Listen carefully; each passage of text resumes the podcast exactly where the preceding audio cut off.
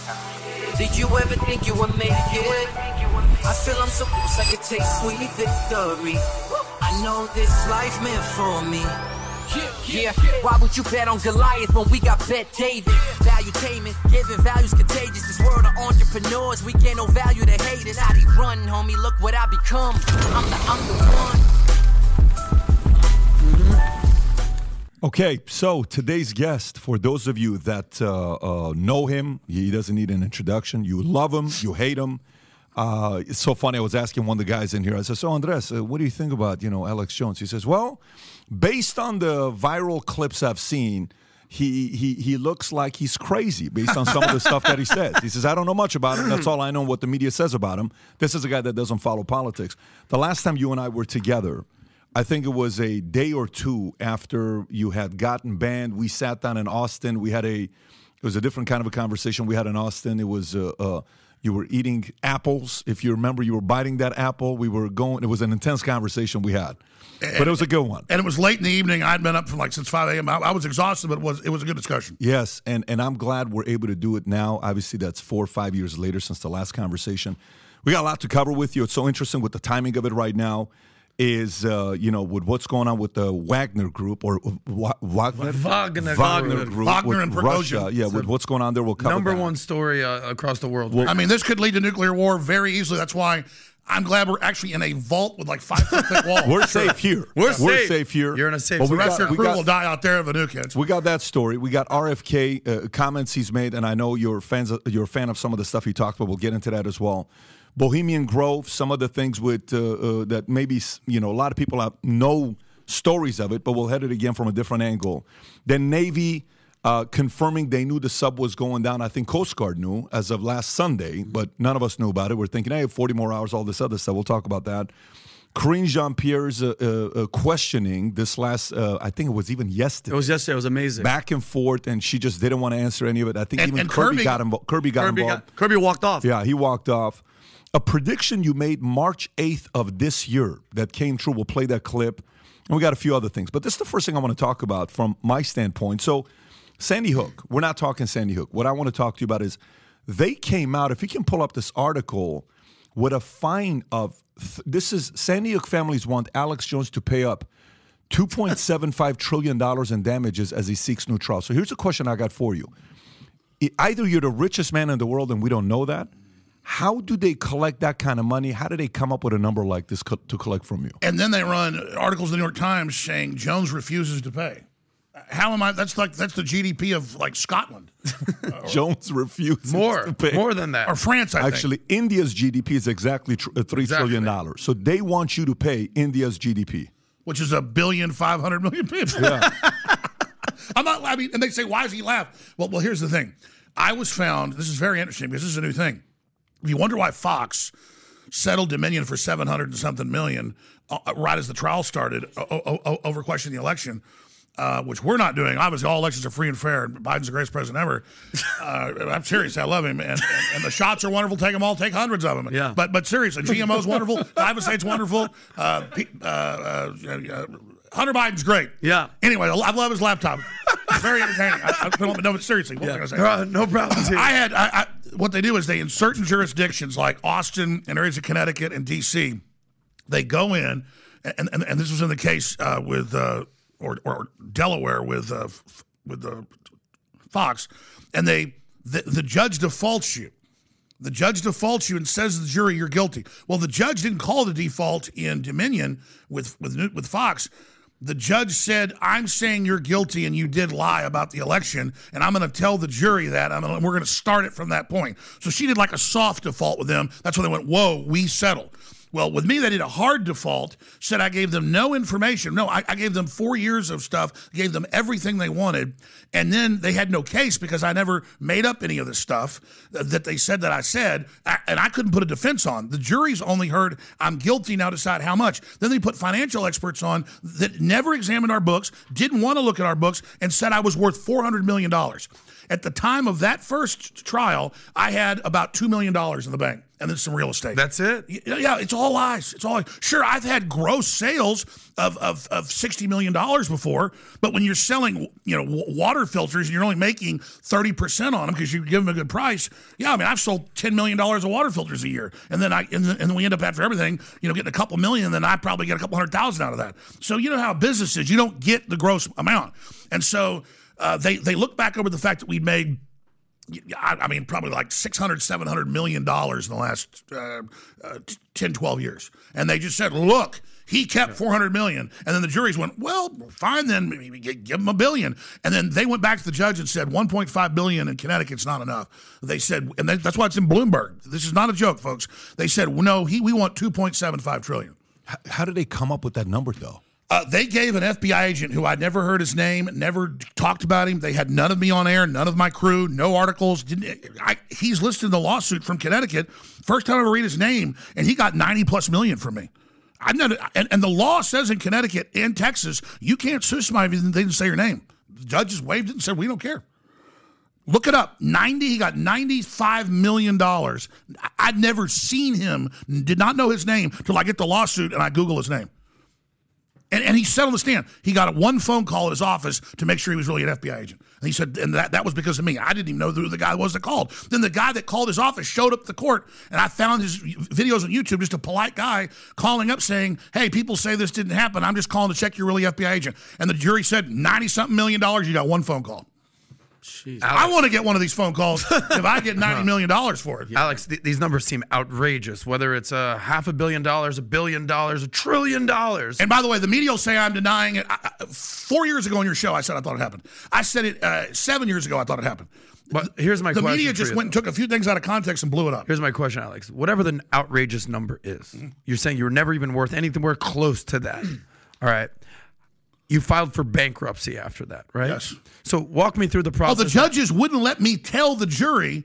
The judge in Connecticut said six months in jail, uh, contempt. She gave me a list of 20 plus things. Cannot say I'm innocent. This is on TV. Mm-hmm. And they would cut away at those points. Cannot say I'm innocent. Cannot say I'm in bankruptcy and cannot present sworn federal documents and my bank accounts. Which you go to jail if you lie in bankruptcy. Yeah. So now walk us through what happens when you're when you're bankrupt for a billion or trillion dollars. What what happens then? I mean, it's like if somebody says I'm going to shoot you once, I'm like, please don't. I'm going to shoot you five times. I'm like, please don't. We're going to shoot you 500 times. You're just like, that's ridiculous. I mean, okay, 10 times and 500 times. It becomes preposterous, and just it just shows the excesses of the hysteria that's that, that, that's going on. Does it preclude you from making more money now? How does that work? I generally don't understand when you're when you file for bankruptcy and you're quote unquote owed a trillion dollars, whatever the outrageous number is. Do they seize your assets? Do they do they seize your bank accounts? How do you even pay this? Um, I mean, here's the thing. I've never lived super opulently. I mean, I got a nice car, house with a swimming pool and you know I can get a good steak for fifty bucks. I mean, I've never so so I I mean I used to take the money we had and put it into advertising and promotion, and and and, and buy ads everywhere to promote my show because I wanted to get the word out. And so it was really just an engine of getting the word out. I was trying to make a bunch of money to build the media infrastructure. That was my real goal. And then, and then, you know, extra, but just like any business, that's the goal of the business is to, to grow the business. revenue. We, and, we and get that. Yeah, and, and then the mission but I wasn't doing it as a business. It was a business to make money to get the word out, and I, and it's fine to make money. But my real motive was always to you know expose the globalists, not have World War III, have sovereignty, have a good country for my children, a good world to grow up in. And I was exposing interesting, crazy things that I knew about, mm-hmm. and, and and having fun while I was doing it. No, but that doesn't really answer the question because I understand your motivation to make the money. How do you repay? The money, the quote unquote billion dollars. Oh yeah, well that's how does that work? Sure, actually? I mean that's a prima facie answer. Obviously, I don't. Okay. I mean, I right. just said I. I mean, the court has said I can be paid if I want to stay at Free Speech Systems and let it keep going. Uh, a, a, million and a half dollars a year right now. Well, my legal bills are over a million and a half dollars a year. It's crazy. So I basically work for free now. Uh, I have my house; it's homesteaded. Uh, and uh, that's basically, and so I've run out of money, and, and, and that's a big question. And, and, they've now admitted, the lawyers in both cases in Texas and Connecticut said on the courthouse steps, our goal is not to get this money. Our goal is to silence him. Yeah. So if you if you uh, do you know Joe Louis's story? What happened to him at the tail end of his career? The boxer. The, the, the boxer. So Joe Louis, the IRS came after this. If you just type in Joe Joe Louis, type in Joe Joe Louis IRS poverty If you just type that in, so It's an incredible story. Yeah, it's an incredible story. This is a guy that's a legend. Go to the second one, Claremont Review of Books. It's a New York Times story I'm looking at here. Um, this guy had uh, the, the IRS came after him so much that eventually he's like, dude, I can't pay this back. And then the way Joe Louis's career ended is he was in Vegas. He got hired by his friends. They gave him a place to live. They gave him food, and all he did is greet people when they came in. This was a form of shutting somebody down. And hey, just go sit there. You know the whole thing about shut up and uh, Shut up and dribble. because Shut was up a- and dribble. because he was a Republican. Joe well, Louis. that's kind of where I was going. Oh, with- sorry. Yeah, go ahead. Well, well, I mean, for people, because because I've, I've read the stories, I want to read the book, but but I knew about the. There's even like documentaries, even on History Channel that I saw like 20 years ago. So this is not debated. He he basically donated all his proceeds, you know, when he like you know, beat the famous you know Nazi and all this stuff to the U.S. government and to the military. And, and the, you get all the finer details there because I haven't read the story in years. And then the IRS came back and said, well, actually, you owe taxes on that gift. Uh, to to to the troops and and and to all of this and, and to the military, and then hounded him and said, "If you just stop being a Republican, we will drop all of this." And that shows how dirty the Democrats have been all along. There, it's a if you can stay on that, Rob, right there. So during the war, Louis fought 96 exhibition matches before more than 2 million troops. He also donated more than $100,000 to the Army and Navy relief efforts. He reached the ranks of sergeant in 1945, the Legion of Merit for his contributions. Anyways, they came back to this guy. The story's a technical story. To But back just, taxes. Yeah, to back, ta- to back taxes to just silence him and say, just don't do anything. So my question is, okay, with him back then, they had their reasons why do you constantly find yourself getting in trouble? What what is it about Alex Jones? Some will say, well, they're afraid of what Alex has to say because Alex is exposing them. Did you see what Alex did? Alex talked about 9-11 in, in July, and it happened four months later. How did he know, you know, that this was going to, it happened two months later. How did he know when he talked about it in the video? You know, how did he know about this? And how did he know about that? You know, uh, some of the stories with the Skull and Bone Society you've talked about, the big pharma on the government, the cashless society, the, you know, government surveillance, Epstein, high profile. You've talked about all that stuff, and then some of the stuff with vaccine got you in trouble with, you know, uh, Sandy Hook, with the pizza, with all these other things. But why? Why do you think they are trying to do this to you? Two point seven five trillion. When when even a regular person hears it, they're like, "This is ludicrous, ridiculous type of numbers." What do they fear the most with you? Well, I've made mistakes and I've gotten some things wrong, and I never did it on purpose. And then what they do is it's like having a magnifying glass or a microscope at a grain of sand. It looks like a mountain when you look at it. So they blow up these things on my timeline, and and what they did is that we now know what happened. Um, they, they they tried to censor us and block us and stuff over the years because we broke a lot of big stories, did a lot of great research, had a lot of great guests on, and broke a lot of original important news. And our accuracy was way above ninety five percent. And then Trump comes along, and when we went to the RNC in Cleveland, and about a third of the people that showed up in the streets, about I'd say about 50, 60,000 in the streets, that's outside the convention, we're all wearing InfoWars shirts and Alex Jones shirts because we'd had a lot of shirts going out. We'd, we'd, we'd sold like 300, 400, 500,000 of just one shirt uh, about Hillary for president, but we sold it at cost for $5. And so there was, I'd say 10,000 Hillary for prison shirts there. And there were thousands inside. And, and so you've got all these reporters there. There's no counter demonstrators. pull up those shirts, Rob, so we can see what it looks like? Oh, keep going. And, and so all there was was, and of course the news reported on this. They're like, there's a sea of Infowars shirts and a sea of Hillary for Prison shirts. And and then when when when Trump won, um, they'd already started the Russiagate investigation, saying everybody was a Russian agent. So now we know it's been declassified that they said I was a Russian agent, Trump was a Russian agent. It was all fake. And then they they were able to declare national security. This came out in Congress three months ago and put the CIA on us. So the CIA through law firms and through uh, PR firms, they've now bragged after the cases about this. Uh, they, they, they had a big Time magazine article about it, and they had a uh, and then and then the PR firm firm's one of the largest in the country. Just got bought, bought, got bought by the biggest. They do the PR for the UN. After the judgments, they went, okay, we did it. We're the geniuses. We're the best. We went and found something that made him look bad, blew it up, had the media all report it, and then make it hurtful to people, but it was them blowing it up. Then demonize me, say that I was Trump's right hand man to demonize Trump. And then basically set the precedent that if they could take me down, they could then take everybody else down. That if folks allowed me to be taken down, they also mentioned Julian Assange in the documents, if they could shut me him down and have the left agree with it and have the right agree with me being shut down, it would set the precedent to knock down all the dominoes. So I was chosen just as the archetype of see, it's good, we're going to censor him.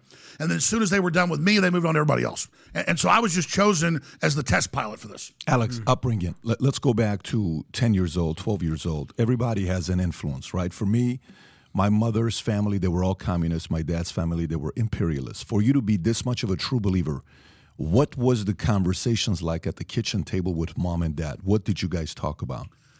Uh, well, there was full mobilization in the Cold War across the country, but particularly places like Texas uh, and uh, in the South. And so, I mean, I would go to family reunions, and it was like a Soldier of Fortune convention.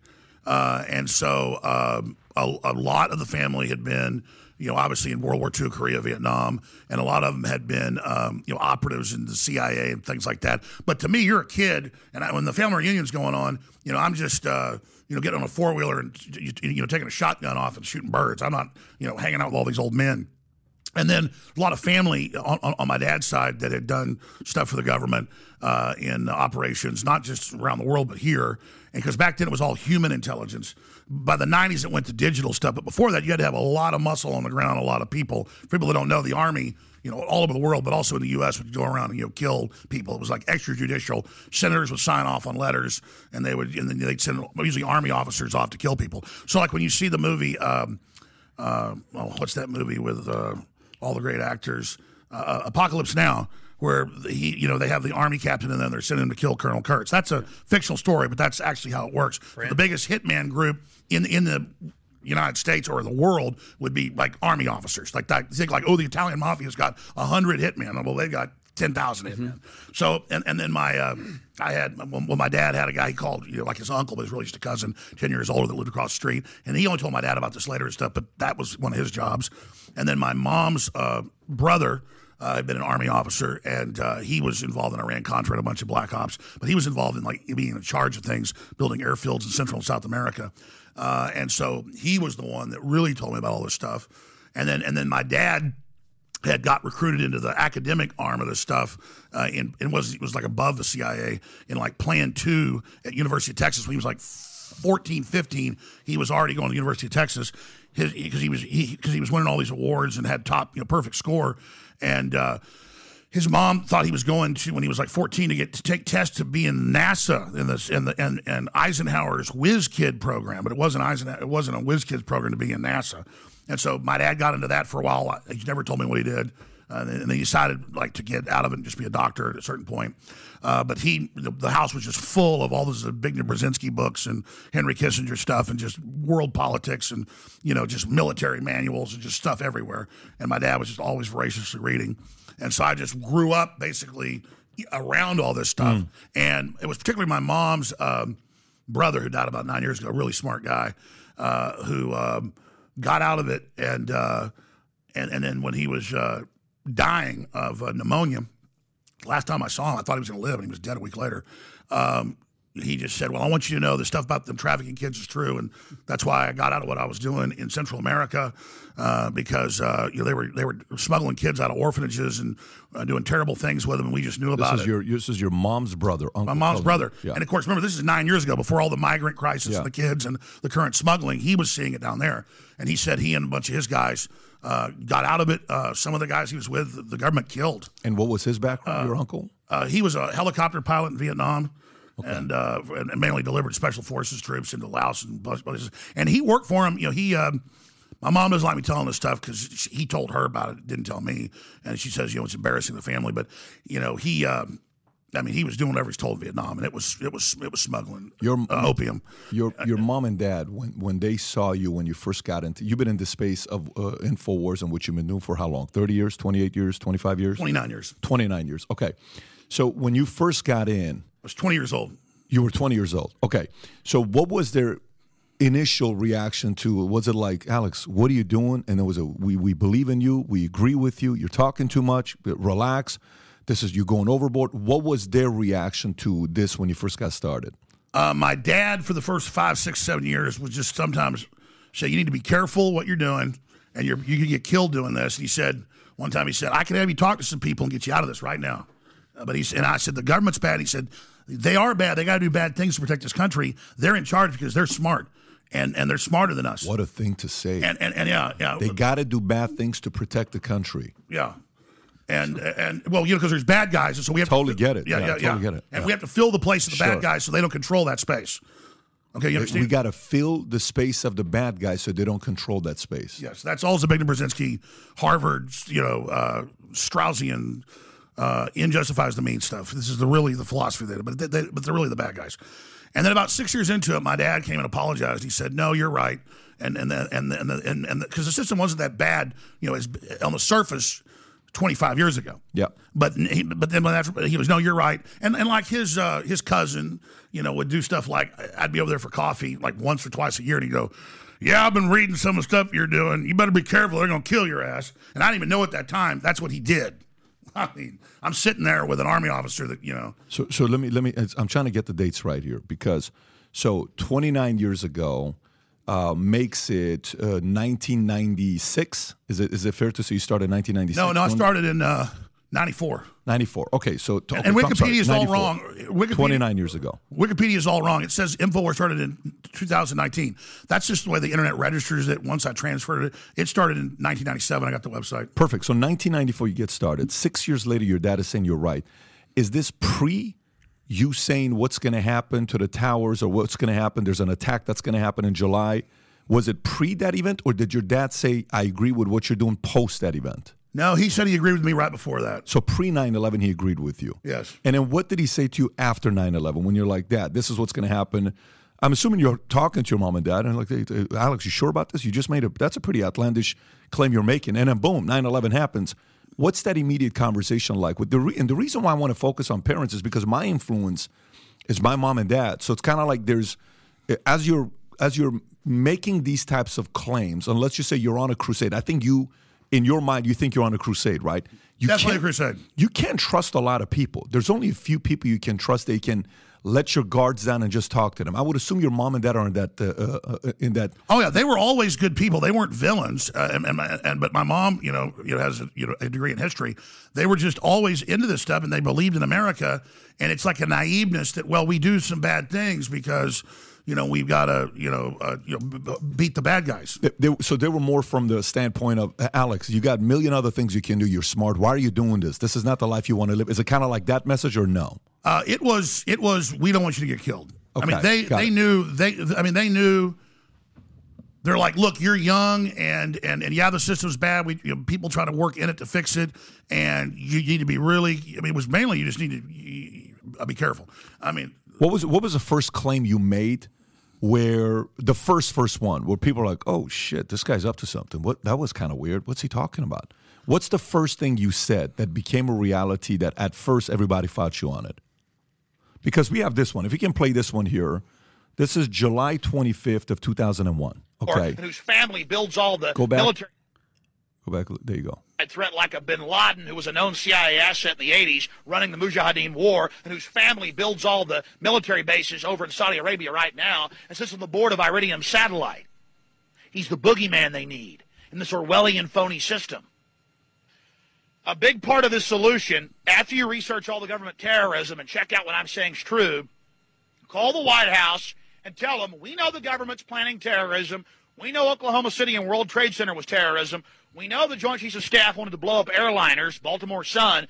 If you do it, we're going to blame you because we know who's up to it. Or if you let some terrorist group do it, like the World Trade Center, we know who to blame. And if there was an outside threat like a bin Laden, who was a known CIA asset in the 80s, So you you, you say this pre it going national. and by the way I did a two and a half hour show that that people only have that clip. It's in one of my documentaries. I need to find it and re-upload it to the web because when they took me on my YouTube, it, it all got erased. That's a copy of a copy of a copy. I did two and a half hours specifically saying they're going to blow up the World Trade Center. Call the White House, tell them don't blow up the World Trade Center. So I'll, I'll, I'll find that full clip this week because it needs to go up and I'll put it back up. Yeah, and by the way, we have your permission to use your clips. Any- anything you want. It's all free to air. So, so okay. So when you did that, what what is the reaction from that to nine ten? Like pre, we're like, what are you talking about? That this is going to be happening? You, you, you must be losing your mind. Like, what, what was the reaction people gave when you first said that? Well, it's funny. I mean, I already had a local radio show in in um, two, 2001, and I was I'd been fired off local radio, so I was doing it out of my house, but it was actually on satellite and on probably hundred stations by then. But but um, I this is pre YouTube, so if I wanted to be on TV, I'd, I'd, use the studio as a local access station. So that's a two and a half hour live show I did uh, one night, uh, you know, a few months before 9 11. And what was the question? No, what I'm trying to say is between this, when you make that claim, oh, I, I remember the question. I remember, I remember. pre 9 11, during that two month period, what's the reaction from people to you? And then right after 9 11 happens, what do people say about you? Sure. What happens, I, I was kind of going back in my memory yeah. and then trying to find exactly. And that's why I was just kind of tracing back to the point because then once I remember one thing, I remember the rest. Um, this is a crazy story. Okay. So I would do live shows once a week there, but we'd turn a tape in that they'd air like 10 more times on average. So I shot this live, turned the tape in at Access TV, and on the night of 9 11, the two and a half hour show aired. Wow. And I got death threats and everything else because they thought I was saying that day that the government had done it when I was saying July 25th. But, but, but later, you know, the date came out, people figured it out. So people were completely freaked out. Uh, they didn't know what was going on. Um, a little bit after this happened, they sent some FBI agents, you know, in like as plain clothes to the access station one night when I was there trying to talk to me and stuff and ask, asking me questions. And hey, what do you know about terrorists? We, what, what, what, do you know anything about like you know uh, uh, teams or you know teams of people? And I'm, I'm thinking, oh, you're an FBI agent. Well, I don't know what you mean teams. They were trying to imply like I had terror teams or something. I guess this struck a nerve, so they sent in a couple FBI agents. Uh, but and, I was on my radio show. We ought to find the archives of that, saying they're going to do it because I could see the pre-programming where they're saying terrorists are about to hit, and when the terrorists hit, you've got to give up all your rights, and uh, we're going to have to have troops in the streets, and blah blah blah. And I saw a couple of globalists, uh, Gary Hart and one other guy on uh, CNN and this is right before I went on air and did this, and they and they were basically saying life's about to change, the world's about to be completely different.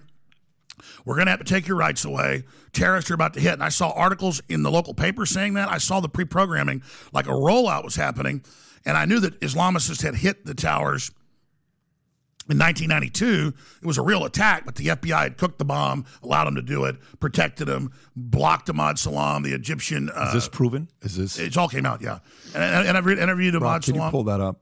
Go ahead, keep going. Type in Emad Salem uh, uh, recordings, World Trade Center bombing. And, and, and, so he gave a press conference where he recorded the FBI telling him, no, we're going to let the bombing go ahead because he thought they were trying to set him up. And then the, and it did go forward. So, so I already knew about this. I had a lot of data and a lot of information feeding into I thought they would go back and try to bring down the World Trade Center a second time because in criminology, that's what happens. And they did have people on airplanes and they were Islamicists, but it turns out they were CIA uh, with double passports and, and were being protected. And they thought they were taking part in a hijacking drill that day. And then what really happened is they nerve gassed the people on the planes from the best info we have, then remote controlled them into the towers. And then another one was supposed to hit the Pentagon. Uh, but uh, uh, people, uh, despite the fact, and they have the, the, the, stewardess recordings where they're saying, I can't breathe, I can't breathe, there's gas. That's what's really happening again. But before they could do that, uh, a F 16 put, and that's in the FAA recordings, put two AIM 9s into it and shot it down over Pennsylvania. Yeah, I was in the United States Air Force while all that was happening, and I was on the on the on a shooting team. And two days before the competition, one of my sergeants, and I'm not going to say his name, was like, "Hey, well, Shauna, because I was the best shooter, Alex." He's like, "The competition's canceled," and I was like, what do you, how, why? 9/11 happens, and then we were warned. Rumsfeld went on went in front of the White House, and he was like, uh, "Something's happening where terrorism." He, he, kind of warned us. Condoleezza Rice warned the mayor of was it Chicago? Don't fly to New York this day. And then you nailed it, Alex, when you were talking about Osama bin Laden. Every flight in the entire United States was grounded. There was a couple F-16s circling. The only commercial flights that were left from here flew to Ramstein, Germany, and it was Osama bin Laden's entire family. They flew them all out. That, that was on local Miami news. they flew them out of here. Yeah, 100%. Or just north of here. So, and there's video of it. And, and But it gets worse. What I'm saying, there's thousands of pieces of data. They didn't find one. They found two hijackers' passports unburned in that whole explosion. So you got 10 feet of dust everywhere, yeah. billions of papers, but those get found the next day. Believe that? So, so, and it goes on for days. but I interviewed the former chairman of the Joint Chiefs of Staff right before he died about this, and a bunch of other people, and they they told me before it came out a few years later that all the top generals were supposed to go to New York th- that day for a big meeting. They got told not to go. And remember, um, uh, the the Pentagon asked InfraGard leaders a month before, about two weeks before. You pull these up articles. That's all that corporate executives, you know, get, get get approached to be part of Homeland Security before they announce that name and infrastructure protection and the whole shadow government program. They flew them to Offutt Air Force Base. Um, was that the one? It's just from memory. It's just ancient history. They flew them all to an Air Force base and had them in a hangar when the attack was happening and closed the doors and gave them some secret briefing. Look up uh, uh, business leaders, billionaires uh, flown to Air Force Base in 9 11. It's, it's, it's all up there. And this is such ancient history. I haven't gone over this in years. I should write a book on 9 11 and go back over it all. I mean, it is just insane. If you could break down all the conspiracy theories regarding 9 11, true, false, this, that, the other, and if you can break it down to the lowest common denominator of who was involved, the motivation, what actually happened, what transpired more than meets the eye, how would you break that down in as few words as possible? Well, what we have is perception management going on. And so this submarine thing, the Titan and the Titanic, all of this is a is, is a great window into this. I don't know what really happened there. We know we're being lied to. We know the uh, Navy and the Coast Guard have incredible sonar. That area in the Atlantic's heavily covered because of nuclear submarine stuff, and they know the signature of an imploding vessel. It's been studied heavily, and, and they also know the sound of it hitting the bottom. I mean, they can hear somebody thumping on the side of a submarine of three thousand miles away, and they've got signatures. This is this, there's there's been hundreds of billions of dollars put into to, to, to these acoustic sonar systems and other things. And they've got even more advanced stuff like that, that that deals with these giant antennas they've got strung out that are sending waves to the earth that it's beyond sonar that pick all this stuff up. It's just it's insane. And so they knew exactly when it imploded. They knew they were dead. They they they knew about the wreckage, and they and the commander said we reported it. It's not our job to talk to the media, and they decided not to tell you. Yeah. And so they just decided to leave it out there as a distraction with all the Hunter Biden stuff coming out, just like they indicted Trump. Jack Smith did the day the last big tranche of Hunter Biden stuff came out. So don't let a good crisis go to waste. Were they in the submarine? They really die? I mean, we get lied to so much. Who knows? Am I going to get sued for seven point or two point seven five trillion? I mean, all I know is I'm saying I've been lied to so much. I don't know, but I know this. My phone blew up. My text messages. I've never been asked in a short period of time so many times since since Monday. What do you think really happened uh, with the submarine. And that shows people don't buy it. And almost everybody says, I don't think anybody was on it. Or I think they knew they were already dead. I was hearing this on Monday. And, oh, they're already dead. They know they're dead. They're just going to have this like the boy in the well. And so everybody focuses on it. And I'm like, I don't know. So I didn't comment until Friday because what I've learned is they spin when I just question and war game something and then say, look, he says nobody died. And they'll, they'll go to the widow, one of the submarine guys, and go, look, he's up there making money saying nobody died. And then they'll, and they'll, I mean, literally, that's that's the model. But what's happening is the public doesn't believe any of it. Almost no one I talked to, in fact, no one believes it. So you asked your question is, you know, what's the biggest thing we expose or how does this mind control work? I think we're coming out of it. We have a discredited corporate media. We have a discredited uh, uh, government that's been hijacked. The public's really you know, ending their naivete and figuring out they've been lied to and beginning the journey of discovering what's happening. And I think popular podcasts and shows like yours uh, that are really, I think, middle of the road, but are actually just looking at the facts, are going to lead the way out of this as the new media is now the mainstream media. I mean, you know, your show's bigger than most of the shows on cable. Joe Rogan's show, I think something like 50 times bigger than a CNN show. Uh, you know, f- 15 times bigger than a Fox show. And but but why do we still call it the mainstream media? Why do we still sit? All they are is disruptors that sit there and use psychological warfare to manipulate us. And so it's very healthy that people don't believe anything they're told. That's your right, especially when you've been lied to so much. If I had a neighbor that lied to me once, I'd think they were weird. They lied to me twice, I'm not going to talk to them anymore. Well, these people have been lying to us, caught, and then laugh about it, how funny it is. I mean, take James O'Keefe last year. This is about a year and a half ago. This is a full year before they totally shut it down. Well, we're going to end the whole COVID thing and stop hyping that for now. And we're going to be all global warming and lockdowns and energy shortages and collapsing stuff and you know, you know, just the end of civilization, end of the world. And then, like a light switch, they you know, a few months later, all the media on the same day gets the new script and shift to that. Well, that's the dinosaur media, and the only power they have is getting us to kind of debate what they're saying and doing when at a certain point you realize it's just all crap. And that's happened. The average CNN show has like 80,000 viewers. Uh, the, the, the Fox has lost half their viewers at least. They're down from an average of 2 million viewers like less than a million. They're all committing suicide. You see Anheuser-Busch committing suicide.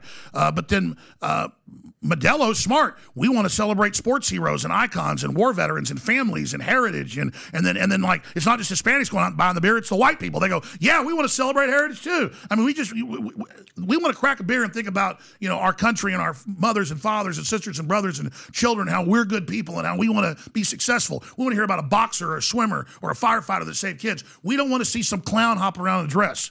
And we're sick of the demoralization. So their attempt to demoralize us is not demoralizing us now. It's causing the great awakening. So, so you know, uh, uh, when you're saying that, here's how I process it. So, take somebody that's watching this and saying, "I cannot believe these guys are hosting Alex Jones." This guy is the platform from everywhere. Twitter, even Elon Musk doesn't have Alex Jones, which we'll, I want to ask you about that as well on why in a minute. But so, so, so th- th- there, there are the people that 100% agree with you. They're loving what you're saying. Like, oh, this is awesome, great, keep going it. And then there's the people in the middle, like, yeah, kind of, uh, you know, kind of makes sense. And then people on the one side that you're not going to win anyways. I just want to talk to the people in the middle. Forget about either side. I want to talk to the people in the middle. So if you're like me, as a Middle Eastern Alex, I'm naturally super skeptical. I'm a paranoid guy. I don't trust a lot of people. Okay. I'm kind of like, well, what's the guy's motive, et cetera, et cetera. But here's the part, Rob. We've shown this before. Here's public's trust in the U.S. government from 58 to today. It's the lowest it's been. Look at the numbers right there. I mean, I've, i think the lowest it hit was under Obama. If you look at it there, and then now from there, kept going, kept going, kept going. It hasn't increased. Now go to the public trust in mainstream media, which is even worse. We were all the way up at you know 75% in 1976, give or take, and it has gradually declined all the way down to 34% so it's not. And by like, the way, I've looked at these big national polls. They're still sampling more mainline people. So from the numbers I've seen and what they internally have, they can do with these algorithms. It's way worse. Congress is more like five percent, huh. uh, and the media trust in Congress. Yes, can and, you pull that up, Rob? And the media is nine. And by the way, these numbers are from Gallup. These it's not exactly some random well, website. What I'm saying is Gallup. Gallup though is is is is is, is from what we've seen is is it's worse than what's what they're saying. But here here's a part though. Even with Gallup, for Gallup to show See 34. Seven. Seventy percent of Americans have confidence or institutions failing us. Okay, so so what's the key word there that we're not trusting? Institutions, establishment. Okay, like people are wondering, and nowadays even college education is it even worth for me to go to college? What am I going to go to college for? And that's why they want to watch a new show, check what it's saying, and then they basically knight that as the new show, like yours or Joe Rogan, because because they trust you. Does that make sense? Yeah. So yeah. so they've committed suicide, and they think destroying us will make them be risen from the dead. I, they could take us all out. New people will pop right back up. I think I think what people want is to listen to other skeptical people. I think Joe's skeptical. I don't look at Joe and I'm like you know, Joe is a, you know, a, a, guy that's fully trying to uh, push an agenda. I think Joe Sanderson, guys, I don't know what's going on here. I'm going through the problem. Like the way he opened he's up. skeptical and he is curious. I love the way he's very curious. I love the way he opened up the RFK interview. Where he said, I'm not going to lie to you, for the last five years, you know, when I would watch him, this guy's a kook, this guy's this, I'm like, oh, okay, probably not. And then all of a sudden, I'm like, wait a minute, some of the stuff he's saying is true.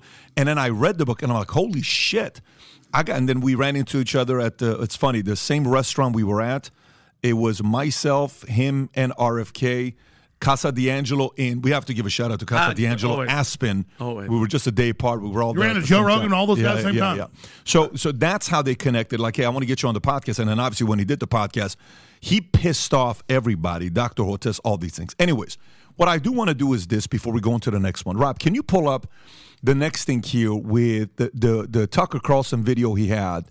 Uh, I want to say it's in March or something like that when he said this. Uh, again, this was a couple months before it happened. Uh, Rob, you had it uh, uh, just a minute ago. You had it. So and it's can, like how Hotez won't debate. Look at Kirby right and all yeah. of them running off the stage. They're running. They're they're running. That's when you're fleeing. That's when you've been routed in a war. Yeah, but but folks like Mehdi Hasan are saying he shouldn't debate. You know, Time Magazine, he shouldn't debate. They said you know, he said he said in science we don't debate. Yeah, exactly.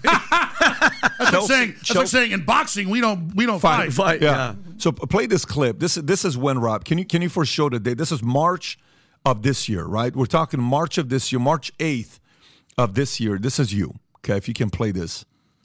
He gets what's going on. He's not going back. He is He believes in the people, and so I predict he won't be at Fox News in the near future if he's unable to put this out. I'm going to leave it at that. But that's speaking from my perspective. I'm not speaking for Tucker. Why, Now, why'd you say Sharyl? Attkisson- What, what was your you know? reasoning for saying that? Why'd you say Tucker's not going to be at Fox long? Obviously, two months later, he's not, and there's a there's a feud there. But why why did you say that? Well, because they'll attribute things to Tucker because they know we talk some and hang out some. Uh, he's on the other side of Florida over in uh, Naples. yeah, uh, he's in Sarasota? uh, Boca Grande or whatever. Uh, and so we hung out on Thanksgiving last year. But uh, he, he he used to think I was full of it, and then he kind of woke up with a lot of stuff. Came and visited me like 10, 11, 12 years ago. We became friends, hung out, and then he still thought I was kind of crazy. And then he learned more and more as it went along. Uh, and so I had called him. I, th- I think we talked like the day before that or something. I don't remember exactly. And I'd said, "Listen, all the things you're doing uh, are, are they're going to let you go." I said, "There's no way." That, and we had a private conversation about that, and he, he didn't see it coming. And I said, I said, well, I just really think you should do your own thing uh, when this goes down. And I said, uh, because we'd already talked about this some at Thanksgiving, uh, and know, infrastructure, independent things, the future, and 'cause he's kind of you know sticking his toe in that. And then I said, okay, well, I predict you're going to be gone within a month. I said, I, I, I smell it. And I, I just, it, it's not even like being psychic. I get all this data, and all I do is immerse myself. You call it the Holy Spirit, whatever you want, but it's like boom, then I see something. Like I saw the World Trade Center towers on fire. I saw I saw all the troops in the streets, and I, I could just see all the programming because because you can just see how they're getting you ready for it. And, and like you said, when you're in the military, they start telling you, "Hey, terrorism's about to happen. Get ready, boys. Yeah. Get ready, boys." Well, they were doing that. I mean, like, get ready, the terrorists are about to hit us, and your life's going to change. I mean, it's not that hard. And you go, "Okay, what are they going to hit? What are they programming?" And then they they they just had a Lone Gunmen show. Uh, where they flew a uh, jumbo jet hijacked into the World Trade Center to blame uh, a Middle Eastern terrorist to invade Afghanistan. Now, I said at the time, I said, see, they're going to attack the World Trade Center. That's another reason. Later, Chris Carter contacts me and says, yes, that's true. The CIA contacted me. They did this routinely, and they, and they basically wrote that script nine months before 9 11, and then he produces it. It airs six months before. It was, it was the Lone Gunmen spinoff. Uh, and then he based the uh, t- 2016 series on me. He, that's interview. He said that. I'm not trying to brag. It's crazy. The whole talk show host ends up being right at the end, and uh, and that's another reason they came after me because they're like, this guy's getting too popular, even with the th- thinker people they don't control. So the CIA came to Carter and said, we want you to put this out. Um, and then you notice his 2016 show is all about a uh, vaccine that has a system in it that basically destroys your immune system. And so they have some reason wanting to pre-program us. And I don't think Carter's with them. I think he figured out he thought he was just helping. He realizes now he was like programming the subconscious for something. This is very sophisticated. You have your conscious, you have your unconscious, and you have your uh, subconscious. Uh, or, or, or you have your, your your conscience and you have your subconscious and you have the unconscious, and so they're they're they're directly trying to talk to the unconscious, and that's thousands of times more powerful they believe than the conscious, and hundreds of times more than the unconscious. Why do you think they let Tucker go? Why do you think specifically on the Fox set? Well, I actually know why. okay. I mean, Why I know what the, well, they were already planning to do it. And Yeah. then um, let's just say this the Vanity Fair article or the was the Hollywood Reporter, I forget which one was the one that, that Rupert Murdoch was upset by his fiance being Christian. Oh yeah, I, I remember reading that where Tucker, because Tucker was talking about God a lot in that speech, and that it pissed him off because Rupert Murdoch is an atheist. Well, and the and he night got really pissed off. Vanity Fair. Vanity Fair, and so and so the night, the night uh, he they they pulled the trigger was when he gave that Heritage Foundation speech. And he said, "Look, God's real. You need to pray to God at least five ten minutes a day. Evil's real, uh, and you need to get God. You need to get God right now." Tucker said that Tucker did that yeah, in a it's on- speech Yeah, at the Heritage Foundation. And then Murdoch called the uh, the head of Fox and said, "I want him fired, and I want him fired Monday morning. Don't tell him until uh, we put the press release out simultaneously." So they call him, get him on the phone, say you're fired, and then put the press release out and hang up on him. Alex, how do you know this? And then they won't tell him. How do you know this? Is it because people uh, from? I can't give sources. No, I'm not giving. No, I'm not giving names. I'm not giving names. All I mean, am my saying, sources are so good that I even I even had Tucker's guys like, "Come on, Alex, don't tell everybody everything." And I didn't even get it from Tucker. I got some of it. The point is, I know everything. now. Okay, somebody. In fact, I got stuff so incredible it'll blow you away, but I can't tell you. I mean, it's pretty amazing. This is all I, from my perspective. This is what I hear. What I'm getting is I have a different source. My source is the amount of people that have reached out that want to come join our organization. And we're not even a big media company. We're barely getting started. We're a small little media company here in South Florida. And we're been, but the amount of people that are saying, "Hey, are you looking for talent? We heard you're looking for talent. Uh, we don't want to be here long term." Some of the stuff that's going on, on the inside at Fox is not something. No, we're Fox is falling with. apart. I mean, Tucker, obviously, his former lead producer that put up the thing that Biden's an aspiring dictator. That was his last hurrah, knowing they'd fire him. He's going. They're all going to join Tucker. He's building. I'm, I interrupted. Sorry. T- tell me what's going on. No, no, that's the, all I'm saying is we get to call on people. So you're saying Tucker's planning on building a media company? Or on Twitter. I think that's obvious. Okay. I mean, yes. Uh, But here's the thing: I don't want to give anything out of, of confidence, and so I've learned. I have Fox sources, I have other sources. I've talked to people, and I mean, that's obvious. That's what he's going to do. I mean, in his first new show that got like 100 and whatever million views, he said, "I plan to do mo- monologues and then more things after that." So yes, what you saw with his Fox Nation thing, but done right, is what he's planning. It- it- It's all. The thing is, people say things are classified or they're secret. Real intelligence is what's right in front of you. So Tucker has said he's going to do all this. And so then I do know some of the things he's planning, but I'm not going to repeat that. I can just tell you what I can, with human intelligence, see is going on. But but yes, Fox is, has Fox has actually lost 50 plus percent of its main viewers. Uh, it's like 65% of their key demo. Uh, basically, they committed suicide, again, just like all these other leftist companies, uh, because they're planning something big, and I don't think they care. And the central banks with the ESGs can give them unlimited money to prop them up later. That's why these companies fall over themselves to lose 24 billion at Target or you know 15 billion at Anheuser Busch. Fall over themselves uh, to do this is because they're planning something so big, and things are going to be shook up so bad that none of this is going to be here anymore. And then that leads us to the, the Russia situation. Who who who are some of the guys you're seeing right now that are either in the process of being the next Tuckers or are in the camp of uh, uh, Tucker that they're pushing the envelope, they're challenge the they're challenging the establishment. Who else would you put? Obviously, not at Tucker's level. Tucker's a guy that's the MJ the industry today. Who else you see is coming up? Wh- whatever different places they are, are there any other names that you're seeing that's going under the direction that Tucker's going? Like for example, when we used to watch Tucker back in the days with Crossfire, and he's doing what he's doing with Jon Stewart, and Jon Stewart's trying to punk him, and you see how Tucker stood up to him, you know, and and challenged him, and then look, he he went from being who he was back then, and the bow tie to not being the Tucker of nobody's getting the kind of eyeballs he's getting. So who won at the end of the day? Tucker won from going, uh, uh, uh, you know, John. Well, that's the thing. Tucker is a genuinely nice guy, but he's also a big guy and really smart, and he has a temper. So the point is, is that them messing with him and stuff made him go from being a Mr. Nice Guy to no more Mr. Nice Guy, and now he's really no more Mr. Nice Guy. Uh, so uh, yeah, I don't think anybody's in his class for being able to do interviews or think on his feet or do a great monologue 'cause he writes all that himself. He's a great writer, great researcher, and then I think Joe Rogan just because of his curiosity and because of his uh, you know being skeptical, uh, obviously he's just going to continue to get bigger. Um, I mean, I think uh, you know people like yourself. I mean, I would think. I mean, I've seen your show exponentially grow. It's always been popular, but not, I see it everywhere now. It's, it's just obviously exploding. Um, what do you think about? um, and, uh, I guess the question I was more asking is guys from mainstream media, not not the podcast guys. Like, who at Fox do you see? Do you do you do you like what Brett does? Do you like what you know?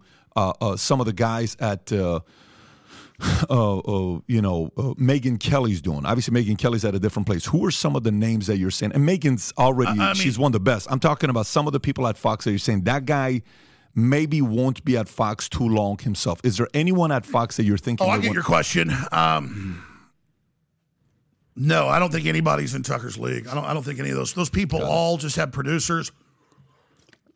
They try to break stories. They try to chase stories, and Fox is basically a sinking ship. And so I do think a lot of them are going to leave and be successful in whatever type of programs they do. Uh, but at the same time, uh, look, everything is going to be either you're a populist, anti New World Order, or you're a globalist suck up. And so that's it. Everything's going to go towards, you know, are you going to sit there and buy the BS of Neil deGrasse Tyson when he just tells you stuff that's completely untrue and he just says science, science, science, science? You're like, well, show me science. It's a, he's like, you know, I have a pink Lamborghini outside. Well, show me. No science. You, you don't question that. You know, I say it's going to be 400 degrees outside tomorrow. Well, show me the facts. No science. Well, it was all tested. All the these drugs were all approved. No, they weren't. They were brought on market and then approved. An emergency deal. That's totally separate. Never before done. He's just no. It was all approved. Massive testing. We've never done more studying in our entire universe as we've done on these shots. These are safe, effective, pure, clean, wonderful, and not one word of that's true. I mean, remember the first year it was an open piece of paper when you opened up the vaccine ampule by law. It has to be in there, and it just said the name of the company. Not one thing that was in it because it was none of it was approved. Emergency authorization, and then they did quote studies and suppress those studies. And that's all a fact. And they don't want you to even be able to say that. Anybody can look at what I just said. So it's going to be: Are you going to sit there and take the establishment's money and tell people uh, that there's you know that, that that that there's ice water in hell, or are you going to try to figure out what's going on? So everything is going to be the quest for legitimacy, the quest uh, for curiosity, and the quest of skepticism. And if you're not skeptical in this environment, you're an idiot. We have gotten in this situation because we've not been skeptical. And if you go to places like Russia or the Middle East or places that have had turmoil more recently, people are skeptical or they're dead. And so you either get skeptical and get your head in the game and learn how stuff works, or you're dead. We, we've had it so good in this country. We're the best house in a bad neighborhood. We've had it so good in this country for at least 150 years, okay? And this place has been a wonderland compared to most other countries. And so people now have grown up off our grandparents and off their grandparents, the average American, and have no idea how good we've had it. And the fact that God is lowering the defense shield now because we have stopped you know, being good moral people, and now tyranny's flooding in, and we better find God and find skepticism and find rugged individualism and find the will to stand up and have courage, or we'll lose everything. People always say, "Oh, you've got courage to fight them."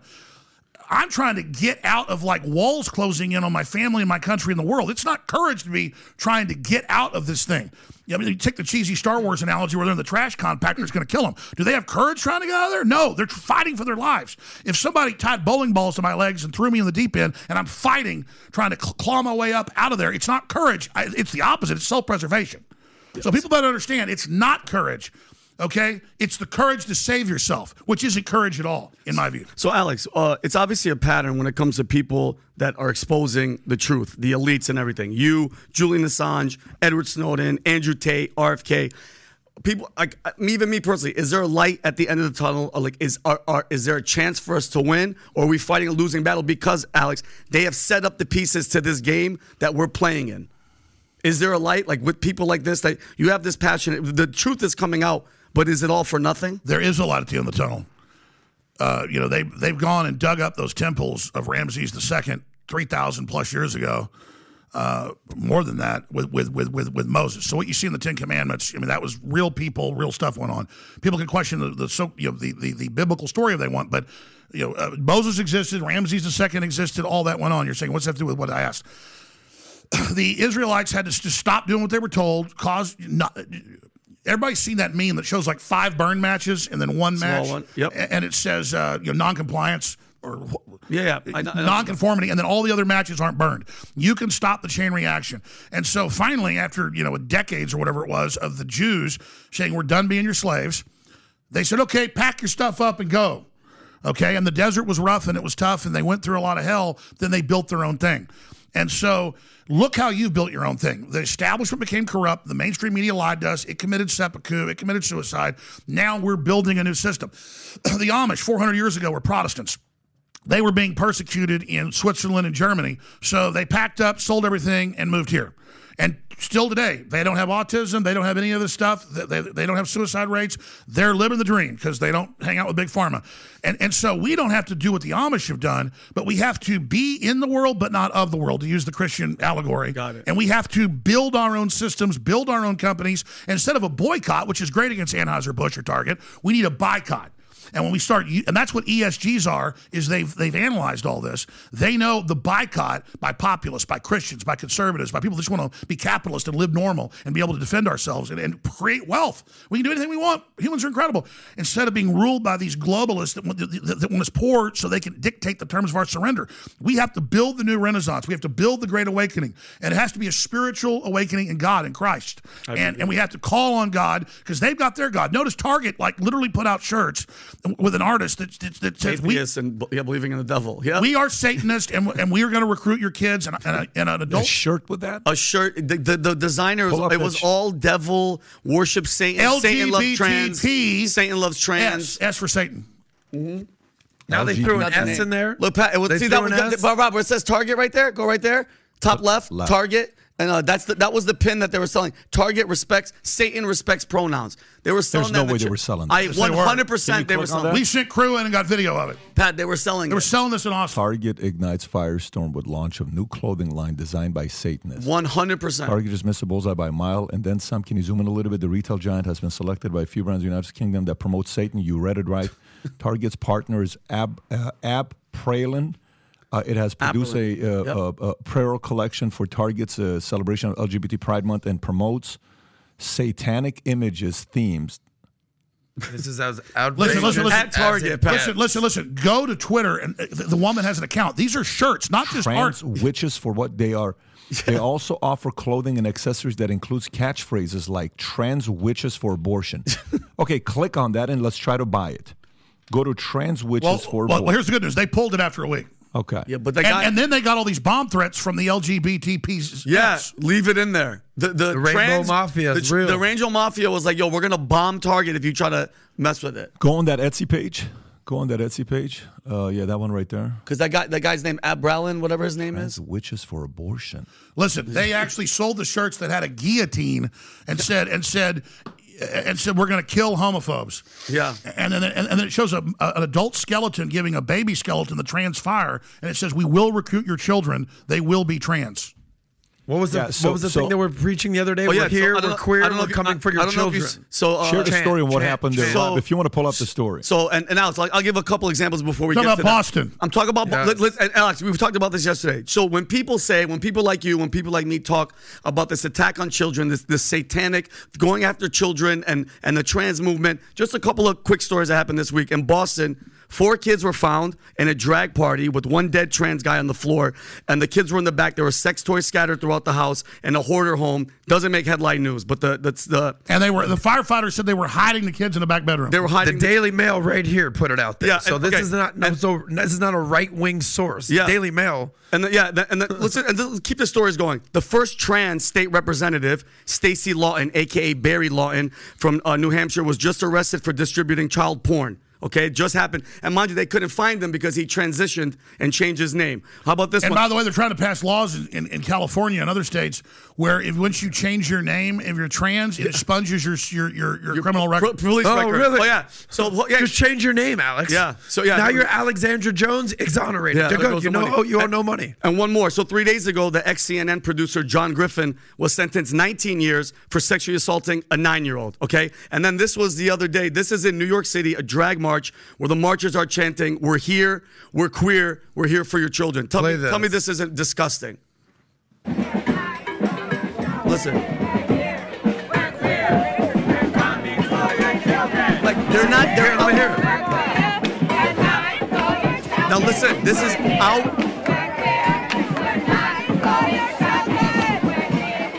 We're How do you want to how do you want to bet those are public school teachers? 100%. Yeah, and, and, and We're here's the thing. coming for your That's worse. Did you see the San Francisco st- city-funded uh, uh, gay choir where they go, "We're coming for your children. We'll take them. You'll love it, and then we'll get you too. We're gonna get your children." And then they go to the city councils all over, even in conservative areas, and go, "We are gonna recruit your children and have sex with them." Oh my This is God. so, uh, Rob. You, can you pull that up? Or and, how, and Alex, how is that not the headline story, but that Titanic sinking ship with five people is the number one story? Oh yeah, and Blues Clues now on Does it right here? on mainstream TV has Baphomet and Moloch and the kids being sacrificed. Oh my god. Yeah, so this this is this is exactly uh, what. he- But here's what's happening. Let me tell you what I think is happening, and I and I kind of uh, agree with what you're saying. I think common sense will prevail, and a lot of people are sitting there saying this just doesn't make any sense. You saw the Gallup poll that came back where America is right now with the LGBTQ and and where they're standing. How the biggest plus minus was the fact that the American people are no longer as comfortable as they were, dropped by 7% year over year where we're at. And the, the even the Glendale stuff that's going on with the kids, the parents coming out saying this is too much, you're crossing the line. More and more people are being united on ESG's bad idea. more and more people are being united with you can't be grooming our kids. More and more people are starting to realize this is not just what we're all about. And it's not just the people from the right. It's it's people from who have historically voted Democrat that are saying, "Look, man, I don't know what the hell is going on. This isn't what I supported." It's a lunatic asylum. Yeah, you're seeing you're seeing it's going from Democrat versus Republican where it's going from establishment against anti-establishment. That's the two political parties. We're gradually going away from the Republican and the Democratic Party. We're going to the anti-establishment and the establishment party. And people were saying, "Yeah, you know what? I don't trust the establishment anymore like I used to. I just don't." It also goes That's to uh, ridiculous versus just common sense. I, I, I, stuff like this.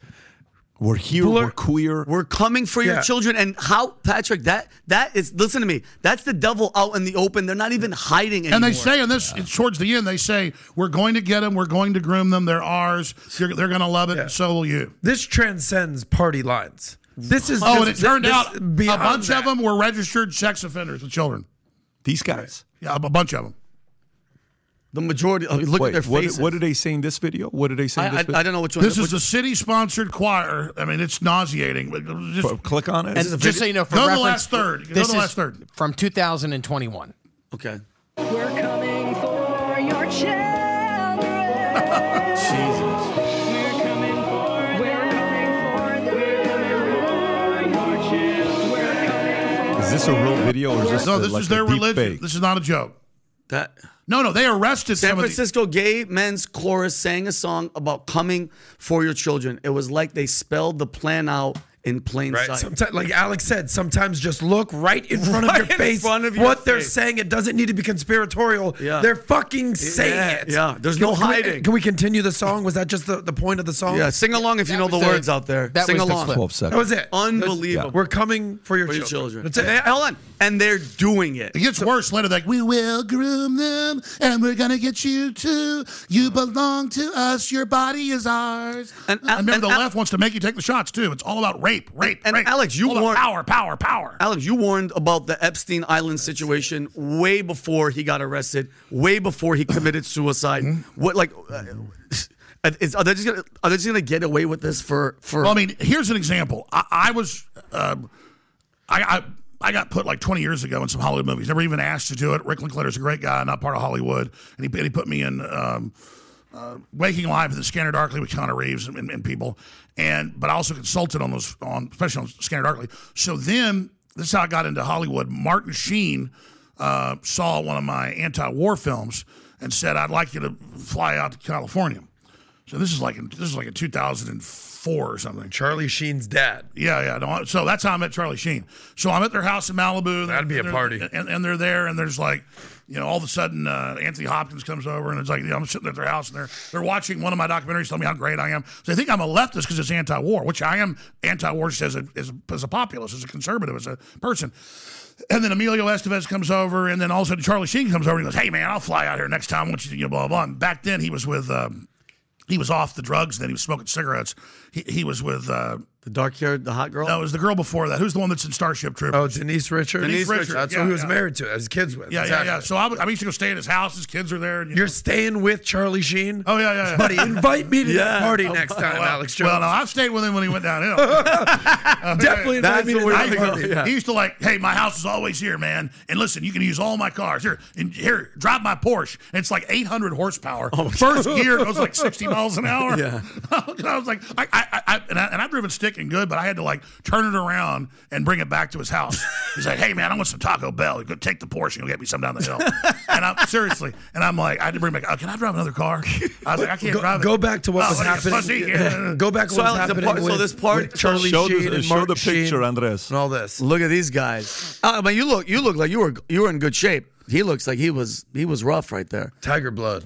So Alex, you were saying about the the About Hollywood. You're Martin in Hollywood. Sheen, Hollywood. You're in Oh, oh, Hollywood. You You were, asked me to be in the movie. you We're were going about all these- somewhere with this, Oh, Mr. oh, oh Jones. oh, so, so, Yeah. and so then I got to know all these other people. Yeah. Those were off record stuff. But I mean, like he he had to go to dinner with Buzz Aldrin, and Buzz Aldrin talk about the aliens and the secret bases and the obelisk, and how they're going to find water in two years. We're going to let the Indians find it, and two years later, I'm in a I'm in an airport, and there's a newspaper saying, and I mean, just the most wacky stuff. So. so then I start knowing all these other Hollywood people because I was going on TV shows and, and like some some uh, reality shows about conspiracy. Did a whole bunch of them, five or six of them, probably more than that. And so I was on on, a lot of TV programs. And I was doing voiceovers, doing real well. And then I just this is probably like 16 years ago or so. I knew some folks. They go, listen, you think Hollywood's cool? He goes, this wasn't Charlie. Some other people. They go, there's like three groups. which is people that are here that make the money and then you try to live outside the area. And then there's Scientologists. And then there really is like a cult CIA devil worshippers. And I didn't learn this from Martin Sheen or Charlie Sheen, it's other people.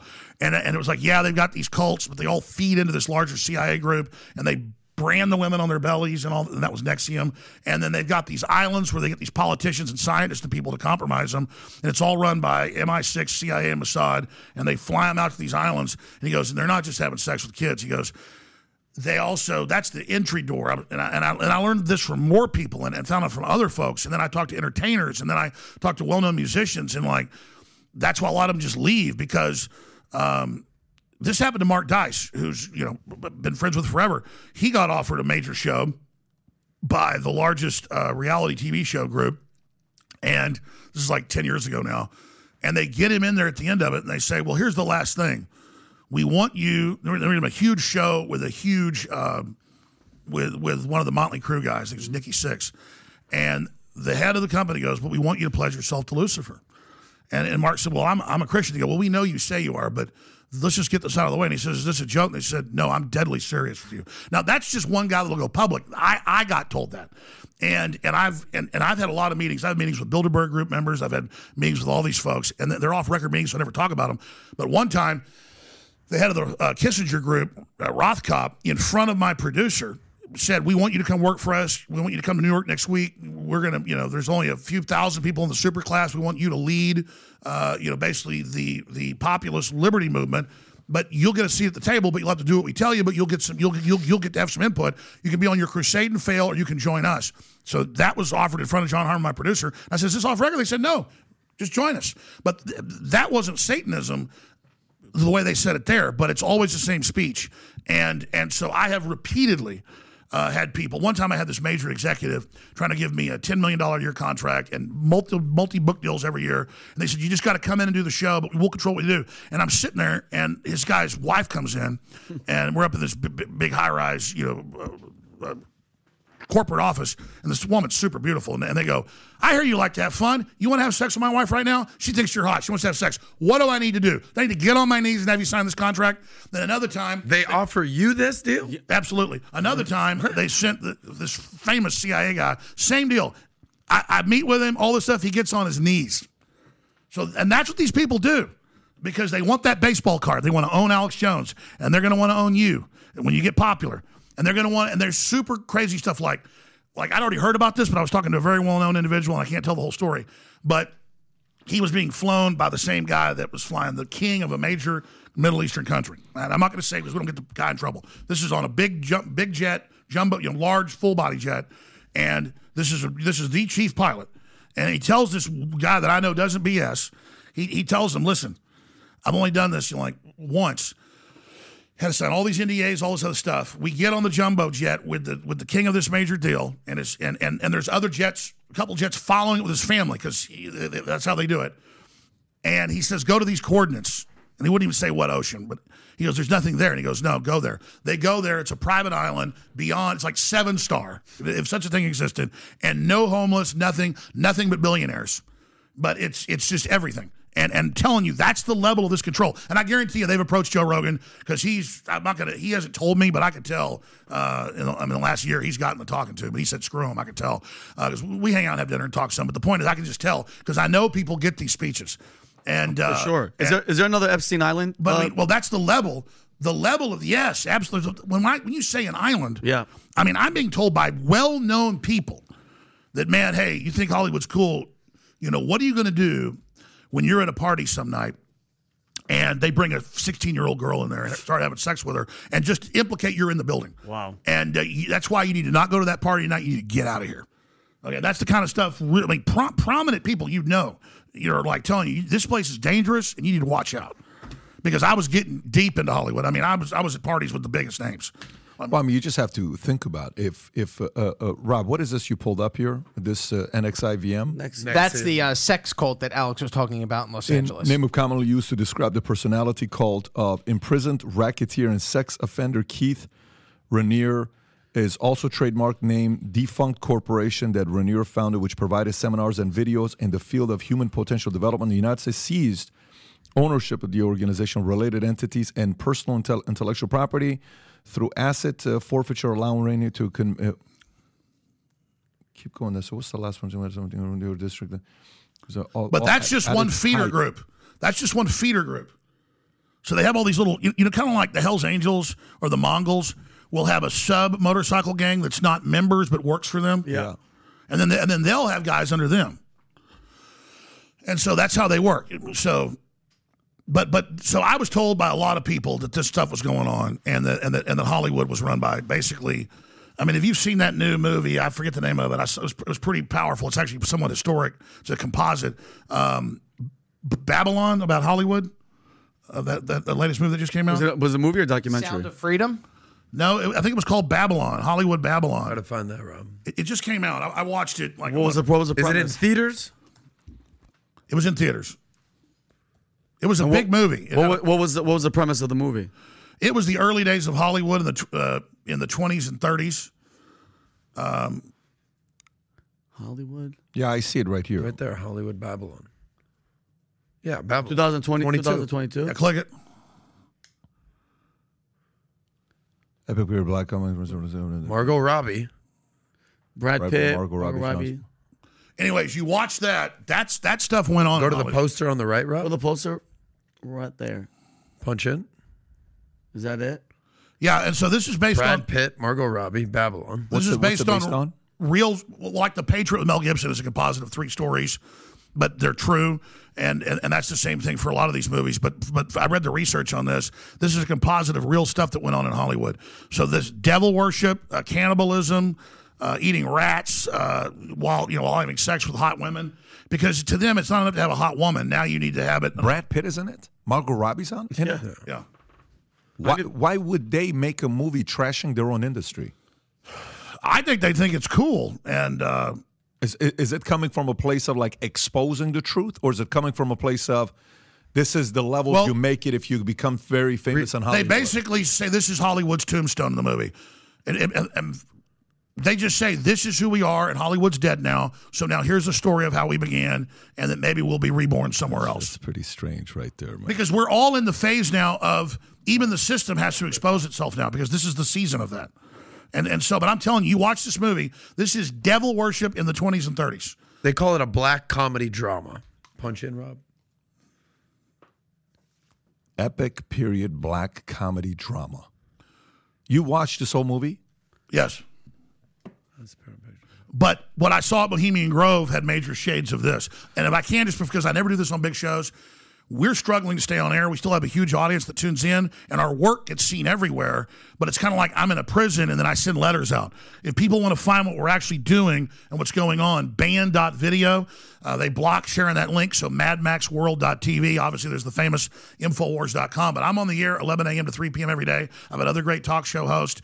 Uh, I'm going to be hosting my show tomorrow night uh, from Tampa at the River Church at revival.com. We're going to simulcast that. Then I'm going to do a, a meet and greet and ask Alex uh, Jones anything at 7 p.m. at the River Church in Tampa uh, Sunday night.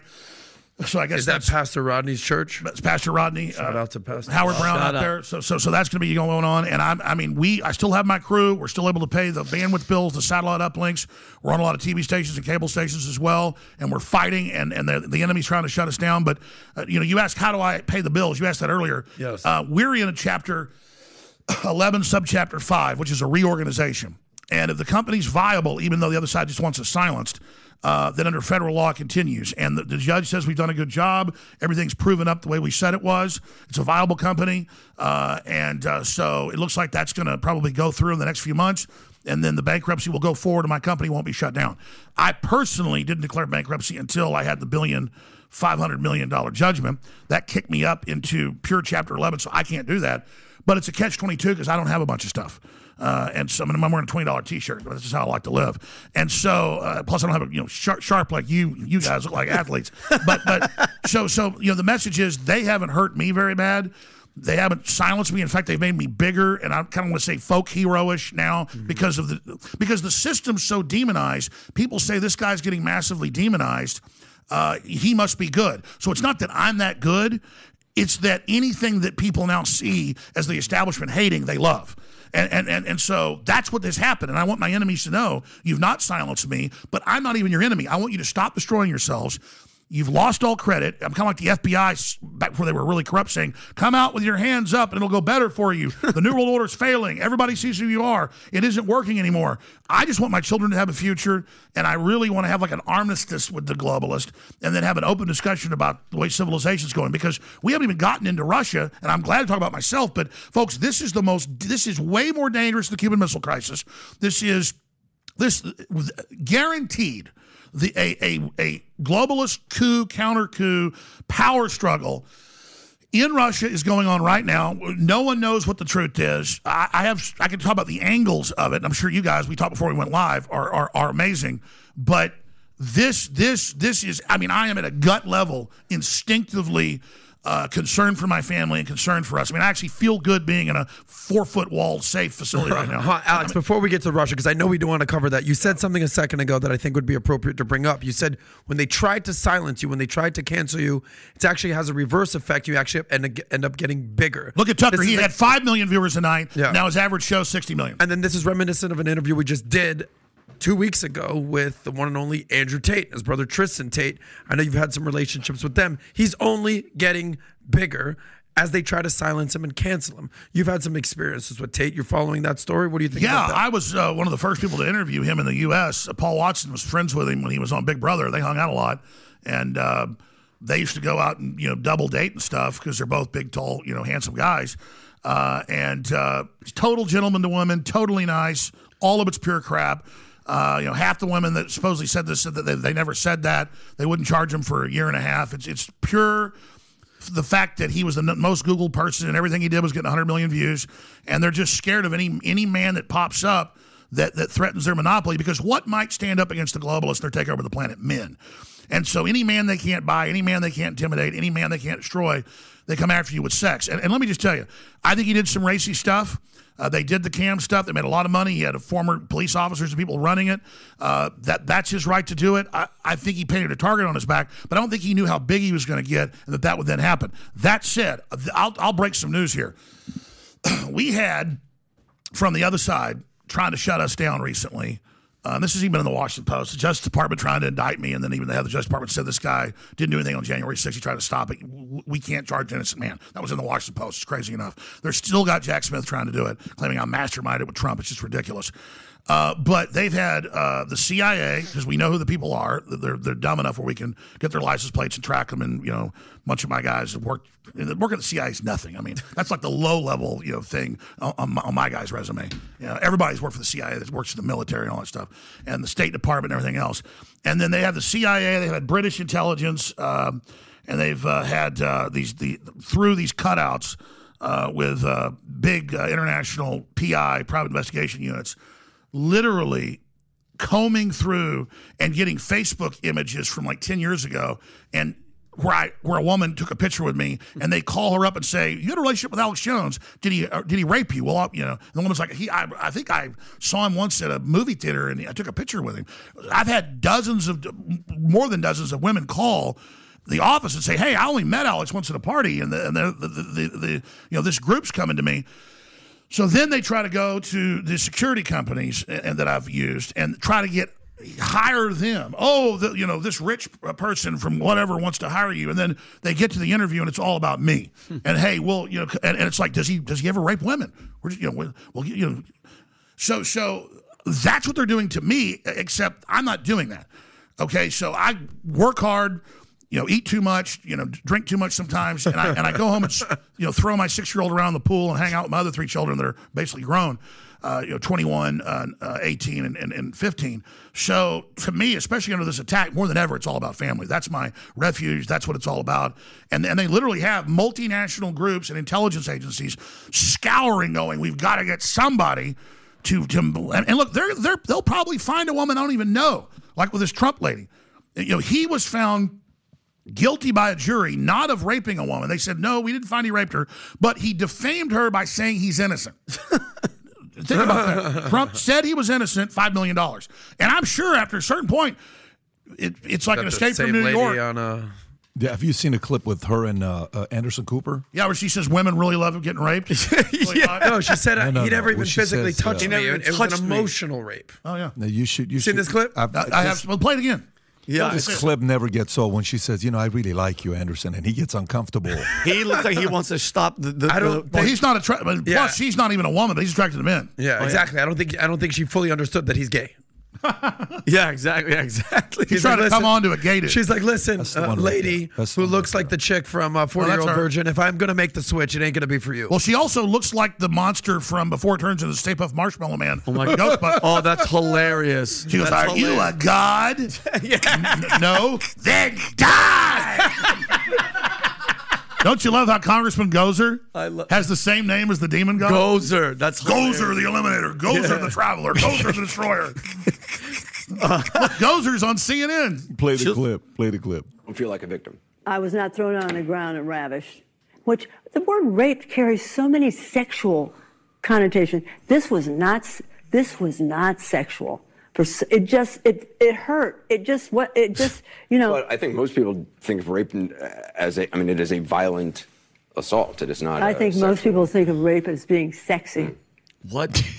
Let's take a Think short break. of the It's a fantasies. fan- look, look. We're just going to take a sh- quick break. We'll- we'll keep this Wait, around. wait, We'll talk more on Watch, the other watch side. this. You're fascinating to talk to. I don't know if I've and- seen many clips on on And like, look, over look. and over again than this. And he's revolted. He literally goes like, "Ooh,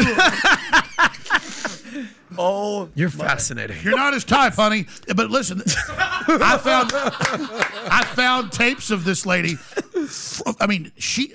I, one night, I literally spent like three hours finding clips, and I didn't send them to the crew, but I never played them on air. She literally hopping around in the woods, like, "Ooh, ooh." I mean, she is a fruit ball, man. I mean, I mean, i- in the encyclopedia, it should say, you know, f- fruitcake, wingbat, and it's a picture of her. In fact, guys, one before we go Yeah, to the Roger sure. thing. So, so uh, Alex Jones. So you let's say at, uh, you have a crystal ball, Alex, before you started this crusade and who you are right now to this day, and you could see everything that they've done and where you're at right now. Do you change anything? Do you do anything different? Not to get to because you saw what's what they did, what they're doing to you. you know, hindsight's twenty twenty, and I see how God works, how the universe works, the Lord works mysterious ways. Yeah, I would have done a lot of things different. I didn't realize how influential I was even 15 years ago. And I would just be doing five, six hours a day some days and just having fun. Sometimes I do nighttime shows, have a few martinis, and you know, say stuff tongue in cheek, and and then that let them spin it and do things and then take it out of context. Uh, but that probably added to the success at the end of the day. So it's all in God's hands. I've never tried to lie. I've never tried to hurt innocent people but I have had a big footprint and I have stepped on people, and I'm sorry for that. Uh, but the, the past is the past, and I, you know, I, I don't even really look back at the past. Uh, uh, I mean, I study the past to understand the future, but I'm just trying to improve myself now and just trying to get as humble as possible uh, and just really praying that we don't have a nuclear war and that and that we can just have a future. I really, I mean, used to I wanted to be number one and I would get a little jealous of other people that were really successful. Uh, but the best thing in my life has been really realizing it's the human continuum and that we're all basically on the same journey together. And other people's success against tyranny is my success. So I'm the happiest I've ever been. Uh, and uh, and I just all the persecution has been wonderful. Uh, it's really taught me a lot, and uh, and it's helped me be a better person. So I, I want to thank my enemies for everything they've done to me, and I want to encourage them not to be destroyed by their master that will destroy them. And I, and I want to have a future with them on a planet we can all live on. And so I want to tell my enemies, I love you and I care about you, and Jesus loves you, and you just need to ask Jesus to come into your heart, and God will set you on the right path and forgive you. And, and that's really the answer. And I would just really encourage them to find God. Because let me tell you, God and the devil are real. You better get that straight. Yep. Where did this come from? Uh, how long did it take this? It's epiphany phase. This is like what you're basically saying is like you've you've been humbled, right? You were at the top of the podium, and then boom, you've been brought down. Everything that's happened to you. Is it is it Pastor Rodney? Is it you're reading the Bible? You're you're you're praying for your enemies. You, you, Well, you I've always been a. I mean, I've always been a Christian, but then I kind of slip out of gear and turn into the Tasmanian devil. Uh, I mean, literally, it's the angel and the devil. Like sometimes I like before I know it, I'm like, okay, I'm with the devil. Oh wait, wait. I'm like, but I'm always I'm faith. I'm faithful to God. I want to be here, but I can jump over to the devil really easy. And and so. I've always been forgiven and I've always loved other people's success. One of the best things I've always been grateful and I've never, it's just that I catch myself saying, well, I like that person, but still, they really do a great job. and you know, what it's like, and, but that's all of our wealth together. Uh, and so really enjoying the wealth of other people's success is all our human success. Communists and socialists and authoritarians, totalitarians, they, in that movie, the book Oil that was made in the movie There Will Be Blood, it's such a powerful scene. Maybe you can pull it up. It's only like 30 seconds long where he says, Daniel Day Lewis, probably one of the best actors ever. You know, he says, "I have a competition in me. I don't like to see other people do well, and and I don't like other people." And he's like saying, "I want to like you because you're my cousin." Then later he learns he's faking and he looks like his cousin. He kills, him. But you know, imagine being alone like this. He says, "I just want to have enough money to be left alone and be you know completely walled off." And uh, he's just not happy. And, and, and, and so I want to be the opposite. But you can't just be like, oh, everything's yours and I'm going to roll over to you. You've got to be strong for your family, strong for culture, fight tyrants to build a free market system where we don't make people be Christian, but they want to be Christian because that's the way they know that's going to be successful and empower them and, and, and you know have them be with God forever. And so it really is a fight good versus evil. And now uh, people that were agnostic, very famous people, are are are having spiritual experiences. Some of them are having incredible experiences with like angels and you know the Holy Spirit and God. Others are literally don't believe anything, are laying in their beds, and a huge black shadow comes in and just rips off their shirt and just huge bloody slashes across them, and then just throws them up against the wall. And then they they they start finding out, well, okay, what do they do? And uh, you know, they go to a rabbi and he says, put this Kabbalah on and do this ritual. Doesn't help them. They finally go get born again. All of it leaves. And, and, you know, this is, this is, this is happening with sane, well-known people that were, you know, not atheists. They didn't hate Christians. They're like, ah, come on, you know, I don't really believe in God. And they're, and they're having the experience. Uh, because if you don't have God around you as a defense shield, you are wide open, and and the devil can't help it. And, and- and whatever this this force called the devil, it's gotta because if you're doing good work, but but you don't know it's God and and, and have God as is literally a shield, it's like being in a submarine with screen doors. You're dead, and, and so this stuff's going to come in if you don't have God. And so Alex, you- that's why I'm talking about God because I need I need to get closer to God. I need God. God is my refuge. God gets all the glory, not me. Alex, you're saying accepting God, accepting God, Jesus is the Lord and Savior. You're saying you have to accept Jesus. Uh, all right, well, I'm Jewish. Uh, respect. We're the OG Christians. Well, I'm, you know? I'm not putting. No, no, no, no. That's not what I'm asking. Uh, we have a lot of Muslim friends, a lot of Islam. Andrew Tate just turned to uh, to to a Muslim. Um, Abrahamic faith, the whole. whole that- that's what I'm asking. And- and- and, and I wasn't putting down you know, the rabbi. I, this was a real story I was telling you, and the, and the, and, the, and that didn't work. So I'm just. I'm, I'm, not saying every. I'm not. No, it wasn't a judgment. that's what I'm like asking. like like this this engine cleaner worked great. This one didn't. I wasn't like. yeah. But your overall concept of faith and finding God, and you, a lot of your, you just said, "Uh, sometimes I'm the God and sometimes I'm the devil, and I'm not- everything's going on right there, and everything that you've uncovered with the satanic rituals and everything at the um, the one place up in California, where- Bohemian Grove. Bohemian Grove, and this, you talked about they're praying to the devil and they're sacrificing the children and everything like this.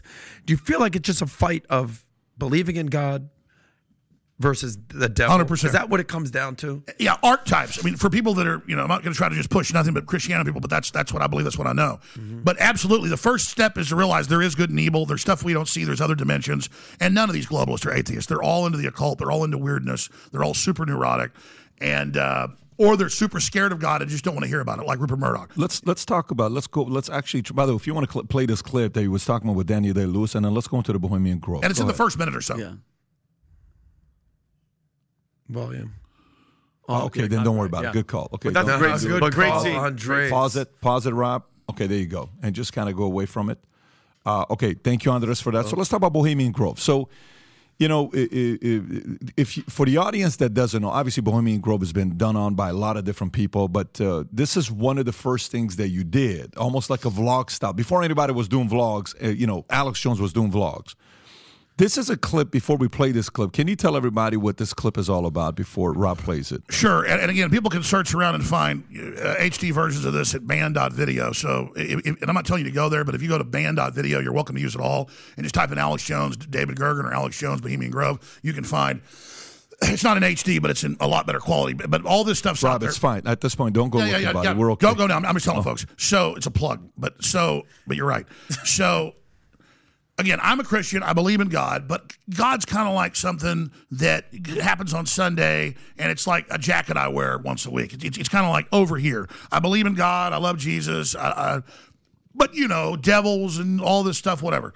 So I've been on air a few years, four or five years, and Jon Ronson, when I'm out there doing a story about the Waco massacre, and we're digging up the the soil and stuff to show that they did fire in um, incendiary grenades to set the place on fire. We actually found some of those. So we're out there digging, and this and this British film BBC crew comes along, and he says. He says his name's Jon Ronson. He says, "Alex, I, I hear, Alex, I hear that you've snuck into some military bases and been able to, and which I'd done and shown some martial law training that was going on." He said, "We have liability, and they won't let me get into Bohemian Grove, but I have a lawyer that uh, works there uh, who actually uh, has some of the passcodes and things, and and how to not get kicked out by the Secret Service or the." Uh, Monterey Sheriff Department that's all over the place, like 50 of them in there at least that I saw, uh, but also Secret Service and others because presidents of them go there and, and royalty and Prince Charles and all of it. And he said, There's this big owl god, and they worship it on the 15th of uh, July every year. I think they've now pushed it to later in July. But for 15 days in July, all these world leaders go there. It's 2,700 acre Redwood Grove. And he goes, I just need you to go in there with a hidden camera and I need you to get us the footage, and then I need you to air it on your Access TV show because my lawyers tell me, and just being honest about all this. My lawyers tell me that then we'll be able, once it's fair use and out in the open, you can give us the authorization to use it, but you've got to air it first. And he, he said, How much money do you want? And I said, Well, I don't. Okay, there's guys in the woods worshiping an owl. I said, Is this the KKK or something? And he goes, No, no, no. It's very liberal. It was founded by Mark Twain, but then the president uh, Taft took it over in 1900, which was all true. And I and I go, I've heard from some of the shortwave or militia people that there's a thing called Bohemian Grove. And they worship an owl. And so I did research and called him back, and I said, Yeah, I'll do it. He says, Okay, well, we're going to go this next July. It's like a year later. And so it comes time. I fly out there. I A little, you know, DV cams just come out. This little compact camera, put it in the fanny pack, and uh, basically it was all true. It happened. It was insane. And so you talk about making your faith stronger. Uh, imagine the five hours I'm in there. So it's it's on the Russian River, totally beautiful. It's the biggest stand of redwood trees outside of the big national park in California. 2,700 acres of of trees you could drive a truck through. Okay, and so and, it, and it's in the middle of a gorge and then goes out over the Russian River. So you can only get in in one entrance, and it's a gorge, and the gorge entrance is about a hundred yards wide. Okay, and then there's hills that go up to it, and and and the most elite thing's called the chalet, where presidents and royalty go and have secret meetings. And I was never up at the chalet. Um, I was uh, I was uh, down in the bottom, and I went back to the back to the swimming platform, and then back to the front, and it, it was several miles in. And I got questioned several times by Secret Service. But just imagine, I get there, and and it's, it's copyright free, trademark free. You can use all my Bohemian Grove footage however you want. You can show it to people. What's the best place to go to show some BTS, some behind the scenes? Uh, I would say uh, banned.video, and I would just type in Bohemian Grove, or it's on YouTube. You can type in Alex Jones Bohemian Grove, uh, or Dark Secrets Inside Bohemian Grove, or The Order of Death's the second film I made about it. And it's you know it's it's it's colored. Rob, just look for it on YouTube to see if it's easy to find it. Yeah, you're welcome to show all the B-roll of it. And so, long story short, it's a long. I'm going to talk for five hours about Bohemian Grove. It's it's July fifteenth, twenty twenty, and uh, and so they've told me some of the passcodes. They've got maps from the internal members uh, that they give the, the members.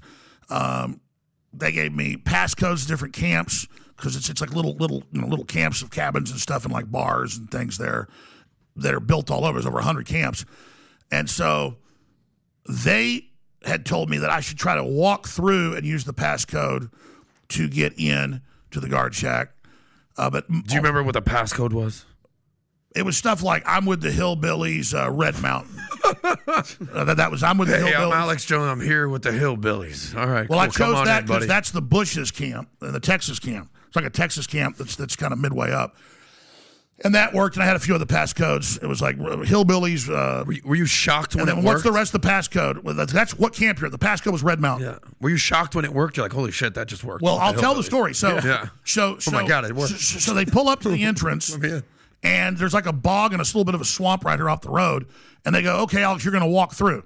And I had a feeling, and I saw that they were pulling cars into park in a parking lot over here and picking them up on these big flatback buses that had the tops cut off, like 1940s buses, open air buses. And, and, and so uh, it's like a double decker, but one deck, and it's just open. And I and so I, and I made a split second decision uh, to uh, step off and go through the barbed wire fence because this is before the checkpoint, and just act like I was in the parking lot and get on one of those. And so we just sailed through. Oh, wow. Because Mike Hansen, uh, my uh, producer, also went in with me because it would be better to be have two people. People aren't usually alone. And Mike uh, is big and fat like me now too. He's a great guy, but but he was really good looking guy, and I was really good looking. So I didn't understand what Nixon had said about it. I hadn't done that much research. Once we get in, immediately people start whistling at me. Oh man. And uh, and so Whistling like in a sexual yes, way. yes, and and the workers are whistling. at me. This is a, I mean, Nixon called it the most GD faggy thing you've ever seen. And His so quote. That's a quote. That's a quote. That's a White video. House you tape. want to play yeah, listen to this. Play. This is his audio. Let's look at let's let's look at Northern California. You understand? Yeah. You know what San Francisco. San Francisco just gone. It's clear over. I know that, but it isn't. It isn't just down in the randy part of town. But the upper class in San Francisco is that way. The Bohemian Grove that I attend, one time to time, the Easterners and the others that come there. But it is the most faggy goddamn thing you will ever could never imagine in San Francisco crowd because it, it's just terrible. It's just terrible. And he was quite the man's man, uh, and could have been a. Uh, for my people that know Nixon was supplying with the women, he was quite the quite the quite the opposite of a homosexual.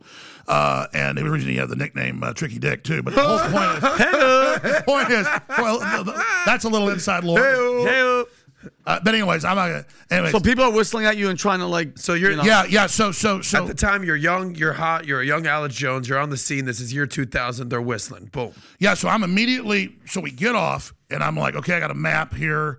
Uh, I want to go see the owl. I'm gonna make sure this is real because the pond's supposedly only like a half mile down.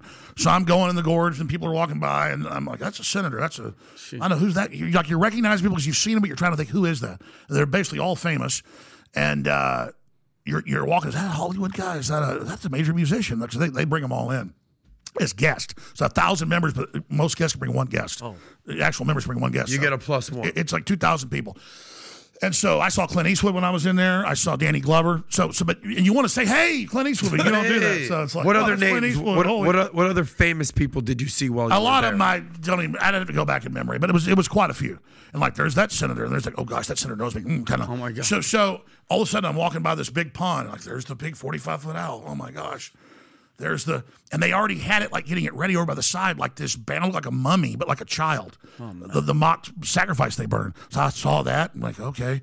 Because later people snuck back in but never got video, but they got photos of it too. So I could over the years I've learned more.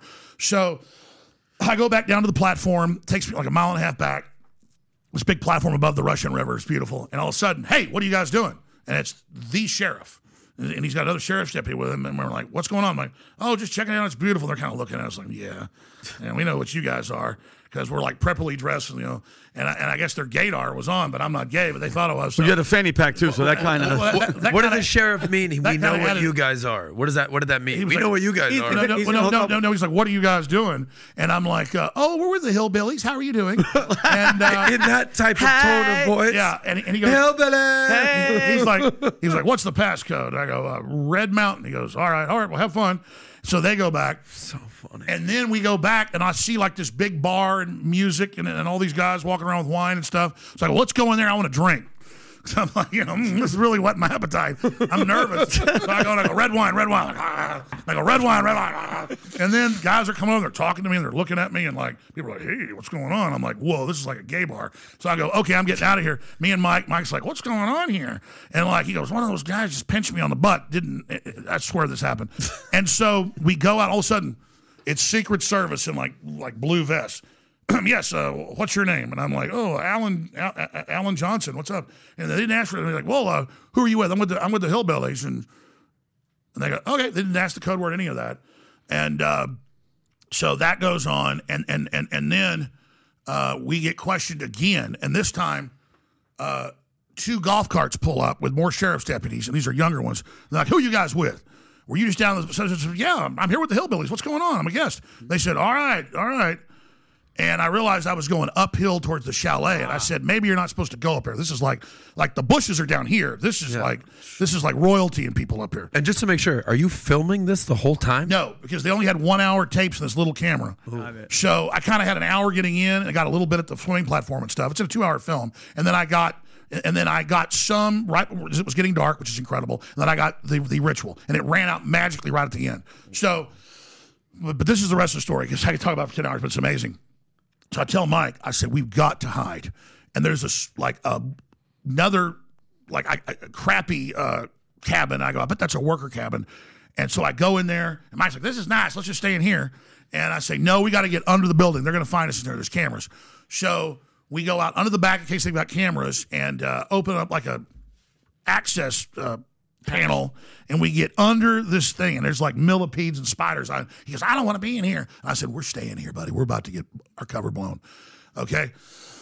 Yeah, there's footage I got, and, well, or photos of similar to the pho- Oh footage I got. God. So, so, so I'm up above that because the chalet's up here. Like we're talking steep in these uh, golf carts that are going by. We're we're hiding up at a thing up above that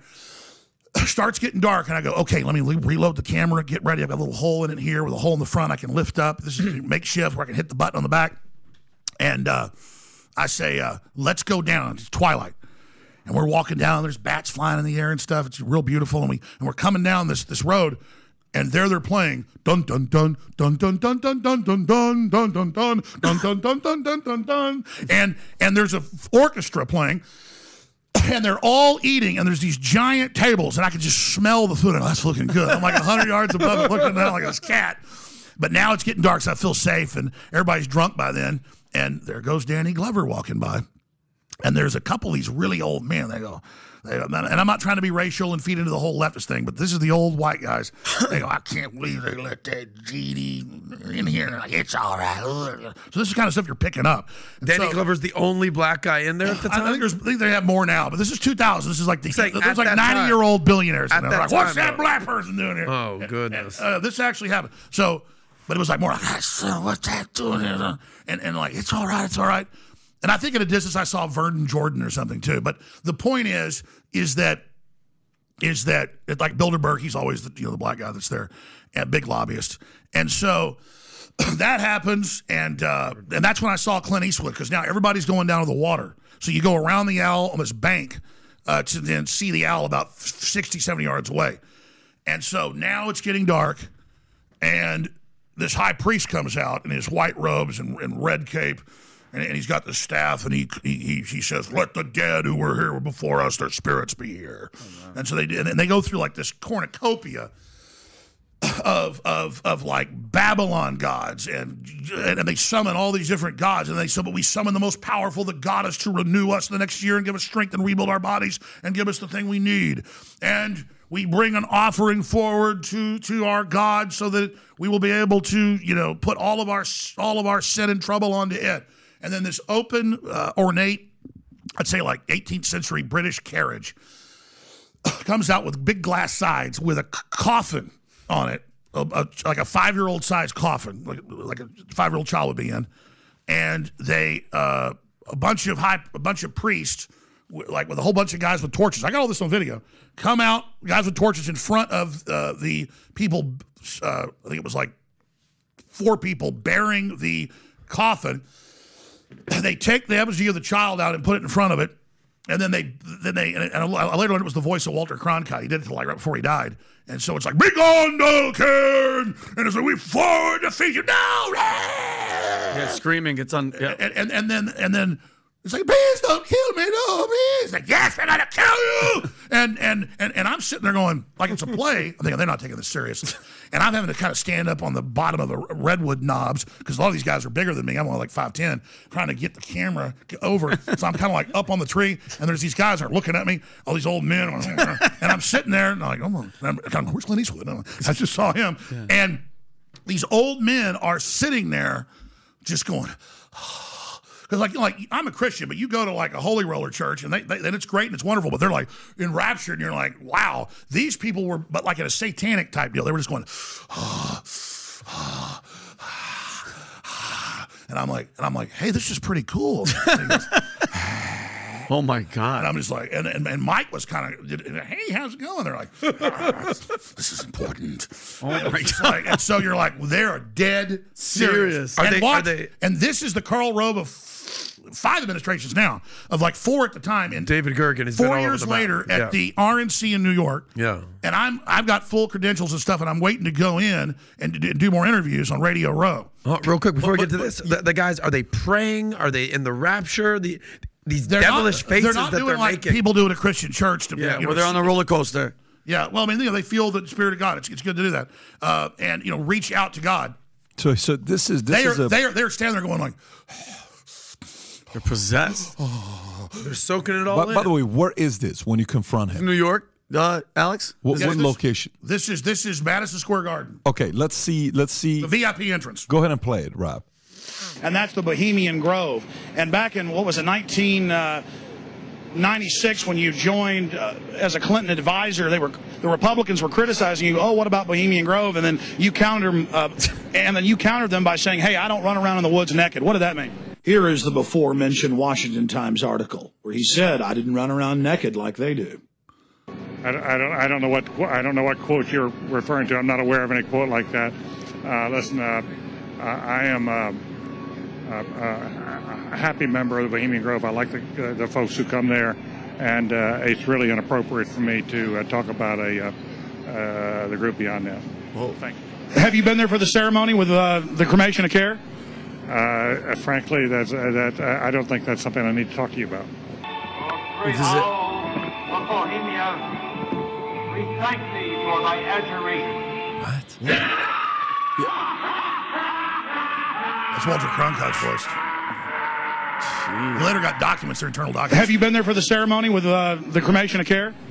Uh, frankly, that's uh, that. Uh, I don't think that's something I need to talk to you about. Really? That's right. Well, I'm Alex Jones, and I snuck in there in 2000. I'm the guy that blew it wide open. Look how mad he Got gets. the video. It's been on national TV. Well, I disrespect you for that. You do? I do. Because they got mad. He, There's he a knew lot who of I big was. public officials going in there. You Don't took- we deserve to know? You took an. I don't know anything about you, and I don't know anything about your film. But if you go in there with an understanding, you violated that understanding by releasing that film, and I don't respect you for that. Really? But You, we have public officials you, there I'm that sorry. are You public. took an understanding when you went in there that you would not do that film. And you Wow. did, did you have an understanding when you went in there? It's a secret society, Did Alex. you crash it? Yes. Yeah, and it has no trespassing signs there too, doesn't it? No, they put them Yes, up after. Oh, I'm I sorry. walked in. I'm sorry, sir. I've been there before. I know what, I know what the After. circumstances are, and I'm sorry you uh, violated the understanding. They did put up that was after. not that was not a gentlemanly thing to do. But what about the ritual? Is the ritual gentlemanly? Like, what is, dude? It looks like a movie. It's like Eyes Wide Shut. Sir, everything uh, you, I, I, I don't, I don't owe you this comment. I know, I appreciate you, you, you, you have, you. This is what's called ambush journalism, and I disrespect you for that as well. So thank you, ever and been goodbay. in the ritual?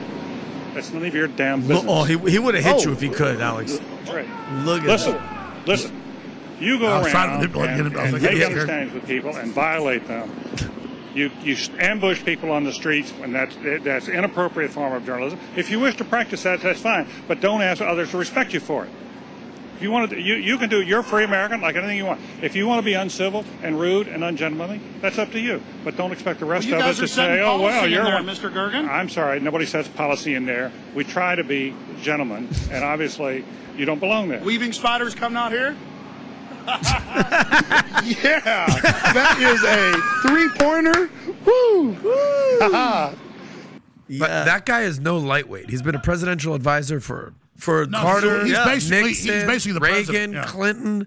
He's he's still on CNN. I don't know the if it was Carter. I think it was Ford, but he's he's been around the block. He's been around the block doing. So after that, you know, what else did you learn about Bohemian Grove? Well, there's a whole nother story. So, uh, we, we we get in the hotel. They want copies of it, so they have their digital camera, our digital camera. We transfer it. They check it. It's there. I, we, I watch them check it on their little TV. They have a film crew outside waiting on me. They mail it to World of Wonder in L.A. It comes erased. Then they get me to send them another copy that I saw had it. That one gets stolen. And then we had to mail it from somebody else's house to one of their crew members' houses. So they were intercepting our footage. This is like CIA stuff, trying to get it to to to the producers and stuff, so they would have a copy. Obviously, I had my original, and I went off and put out my film. Uh, but um, they uh, I got I got some really serious death threats over it. I had some stuff happen, and uh, but, You, but you want to play the Jon Ronson clip on what he said because he wanted to take credit for the whole thing, I believe, right? Yes or no? I think. Uh, yeah. yeah, so, yeah. He well, what, what what what's sad is he does get credit for it, but he's such a liar. Uh, he's since then written pieces about me that are totally untrue. He went and created a um, history piece for NPR uh, on whatever their big Sunday show is.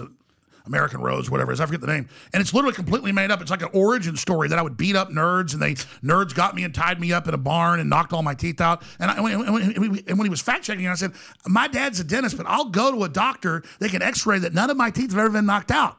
And he goes, well, "They still want." So he made this whole fake origin story about me because he wrote an article saying, I feel like I have to destroy Alex Jones because I feel like I made him because Bohemian Grove did explode. No, I made myself going in there and getting it, buddy, and you did. You were part of it, but don't. T- he, he said, I am enraged that I made Alex Jones because Bohemian Grove really put me on the map. I mean, I was already successful and big, but it exploded back then. And and so yeah, I, I one morning I get a call from Mike Hansen, and he goes because he got up really early. He goes, he goes, Jon Ronson's on C-SPAN lying about us and, and all this other stuff, and here he didn't go all the way. On the Brian Lamb thing, he basically took some credit but said I was like a bad guy.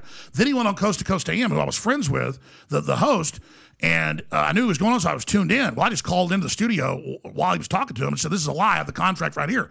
He made me sign a contract that they would have rights to it, but I wouldn't tell anybody about it because they needed me to air it so they could air it. So I did this thing with him, this conspiracy. It's not illegal Yeah. to cover his ass. And then he gets up there and says, I'm bad when he basically quarterbacked it and then claims he snuck in and got the footage and stuff. Well, yeah, later he went the lawyer and the passcodes came in, but he didn't get the footage, which, uh, by the way, he'd sworn me to secrecy in a contract to never say he went in. Then he spins it around and says that I was taking the credit from him. Uh, years after his documentary comes out saying I snuck in and giving me all the credit. I mean, the guy is, it's like the left doesn't know we can check what they said before. It's so annoying. And I don't even hate this guy. He is the biggest weasel. I mean, I, I was glad he got me in there. I'm, I, I was thankful. But then he, he literally creates an NPR hour long uh, documentary about me that's literally not true other than one guy that attacked me and, and I did body slam him or knock him over and he was in a coma for a while. That's the only thing. But why wasn't I arrested? Because all the witnesses said he attacked me and outweighed me by 60 pounds. So, so yes, that part of the story is true. That's it. But I didn't get arrested. But I mean, it's just, it's all crap. So, so the, the whole story behind the Bohemian Grove what, is these guys come together to do what? Do they do deals? Are they making decisions? Are they? It's no longer as private as it once once was. They're no I will longer. tell you. I will tell you what it is, and then this is. I, this is where it really gets interesting. so I don't know much about it when I sneak in. It's like, okay, you're going to pay me to sneak in and get guys worshiping an owl. Sure, okay, I'll sneak into your camp. I mean, I wanted a free trip to Northern California. Okay, so, so again, I'm a Christian, but I'm like, okay, devils and devil worship. That's what people do in like on, on acid and trailer parks. Okay, the world the leader not worshiping an owl. Okay, Yeah. okay, this is what like you know cr- crazy people on meth do. This is what actual hillbillies do. Yeah, well, You're I, mean, I just the only time I ever heard about devil worshippers is like you know weirdos in the middle of nowhere. Yeah. And and, and so long story short, um, what was the part I was going to get to? Oh, so after I do this, I um I start with my PO box. About a year after, we go to the PO box. And there's this big green book, and it's the it's the uh, it's the annals. So I think they only come out like every yeah like every four years. It's a four year annal. I've got it somewhere around the office. It disappeared at the office, but somebody stole that thing. But the point is, it's it. And later, these things would sell for like ten thousand dollars on on on uh, what's that thing? eBay. I mean, I didn't sell them, but people started selling them because the guys die and their wives and family get them. And, and, and they don't tell their kids, hey, that's a super valuable book that there's only a 100 of made every year. So there's these big bound books, green books. Some of them are red, some are. But the point is, the first one I get is green. I open it up. It's color photos of their rituals, them dressed up like women, all this you know oh, gay stuff, pictures of all the world leaders. It's like that thick. I, I put it on the internet. So, and, and the problem is, Infowars had problems and crashed the old model. We had trouble putting back up. But but yeah, there it is. There's an example. Type in vintage photos Bohemian Grove. And, and then once I exposed it, uh, National Geographic put out them in satanic black robes doing a human sacrifice uh, with a man and a dagger. So, so once I exposed it, the floodgates opened, And so they went ahead and put it in National Geographic. They have, they have mock sacrifices of black people. There's one right there in the lower right hand corner, lower left hand corner. That's a lower left hand. Um, it was, it was, it was uh, uh, This one here, Alex. yeah, that's yeah. Uh, they would do mock on there? lynchings of black people. What? Man, you can't make this up. Okay. Oh my God. Uh, and they would actually really kill people is, is the word. And a lot of kids disappear in the area, but but that's an inner cult. So let me tell you what it is. Look, We- they're hanging somebody in the middle on the middle one. Rob, Go- skip through this, Rob. Yeah. We got it. Go ahead. Keep saying it. I'm, I'm not making any of this up. This is Yeah. so insane. So all of a sudden, I show this animal on air and I scan it onto my website, Infowars. Now it's getting millions of views. And all of a sudden, about a month later, they go, "Hey, boss, another one came," and then another one, and another one, and I got this stuff back to the 20s. Oh my God. So I got, I got, and they're smaller books of the 20s and black and white photos. This, this stuff, and it's like mock killing black children and mock killing little girls, and and like there's uh, Reagan and Eisenhower and uh, Nixon right there, and that was in the annal. I put that out. So this is not just a, a I, left I thing or scanned a that on right my thing? scanner at my house. I mean, I got okay, I got that. wow. So so this is the stuff. That's one from like the the uh, 70s, uh, and so that's where all this goes down. And and so then I became an expert on it, and then the media would do stuff like, well, it doesn't exist, but here it is, and it's harmless. You know that weird thing they do, uh, like sure it gives you blood clots, but they're harmless. So. uh, Cancer, yeah, it's connected to cancer. Big deal. Everybody gets it. So remember all those articles? Now cancer is up, but it's no big deal. Um, but that's what I'm telling you. People, that's why I'm so animated. When I'm hanging out with the pastor and stuff, they go, "Man, you're like low energy when we're driving here, and you know you want to go take a nap." When I start accessing all the stuff I've done in 29 years, it's it's all just completely insane. It, it, it all happened. I mean, I've got stories even crazier than this, and. Uh, now the stuff I've learned, and, and it's just it's it's we're not in Kansas anymore. We were never in Kansas, and these people. So here's what it is. I learned this from their annals, and it mentioned Men in Powers, a political retrospective written by Helmut Schmidt, the German chancellor. And so I went to the library, found the book. Uh, the library had to send off for it, and he says in the book, and it's in my film, shots of it. He said, "We love our rituals, our druidic sacrifices in Germany." And, and, and, and in other areas because we are you know we're druids, but my favorite place to do our druidic uh, rites uh, is is at the uh, chapter of you know the Order of Death uh, at uh, Bohemian Grove. And so what it is is a Germanic death cult uh, w- w- that's part of it that then founded Skull and Bones. And then Skull and Bones members learned about this. Mark Twain had set it up where they just partied and got drunk and brought in prostitutes. Um, that got shut down. It became an all male club. And by around, it was always all male, but they made the hookers stay like a camp right by it, which is now hotels where the hookers stay today. Like gentlemen do. Yeah, well, like the men are in here, but the male prostitutes get brought in. Exactly. And uh, so, so basically, it's a recruiting ground. And so, at, and they don't just have skull and bones at Yale. They have these skull and bones at all the elite Ivy League colleges, where they go, "Hey, son, we're we're we're bisexual devil worshippers, and you're and you're the firstborn son, and you're doing good at Yale. You go get in these these these coffins. You have demons enter you. You have gay sex. You you get urinated on. You you you you bathe for three days and baptize in feces. And this is all. This, This is all, what? This is- this is all in the Good Shepherd, produced by Robert De Niro, starring Matt Damon, which is a true story about the founding of the CIA out of Skull and Bones. And it shows them bathing in feces and urinating on each other. This is real. And, and Charlotte Iserbyt's dad was in it. She released the documents to the uh, church committee hearings in the 70s, the first time they started to come out. So, so the, most of the members have been inducted into these cults, uh, and then they, they, they, they and, then this is just like for graduates of it. They go to this, and then they can they get to recruit somebody they like to see if they want to be part of it. And, and, and it's not all homosexual. You know, a lot of the guys are heterosexual, and there's a lot of famous bands in there. I mean, you name it, that, that, you know, that come and play.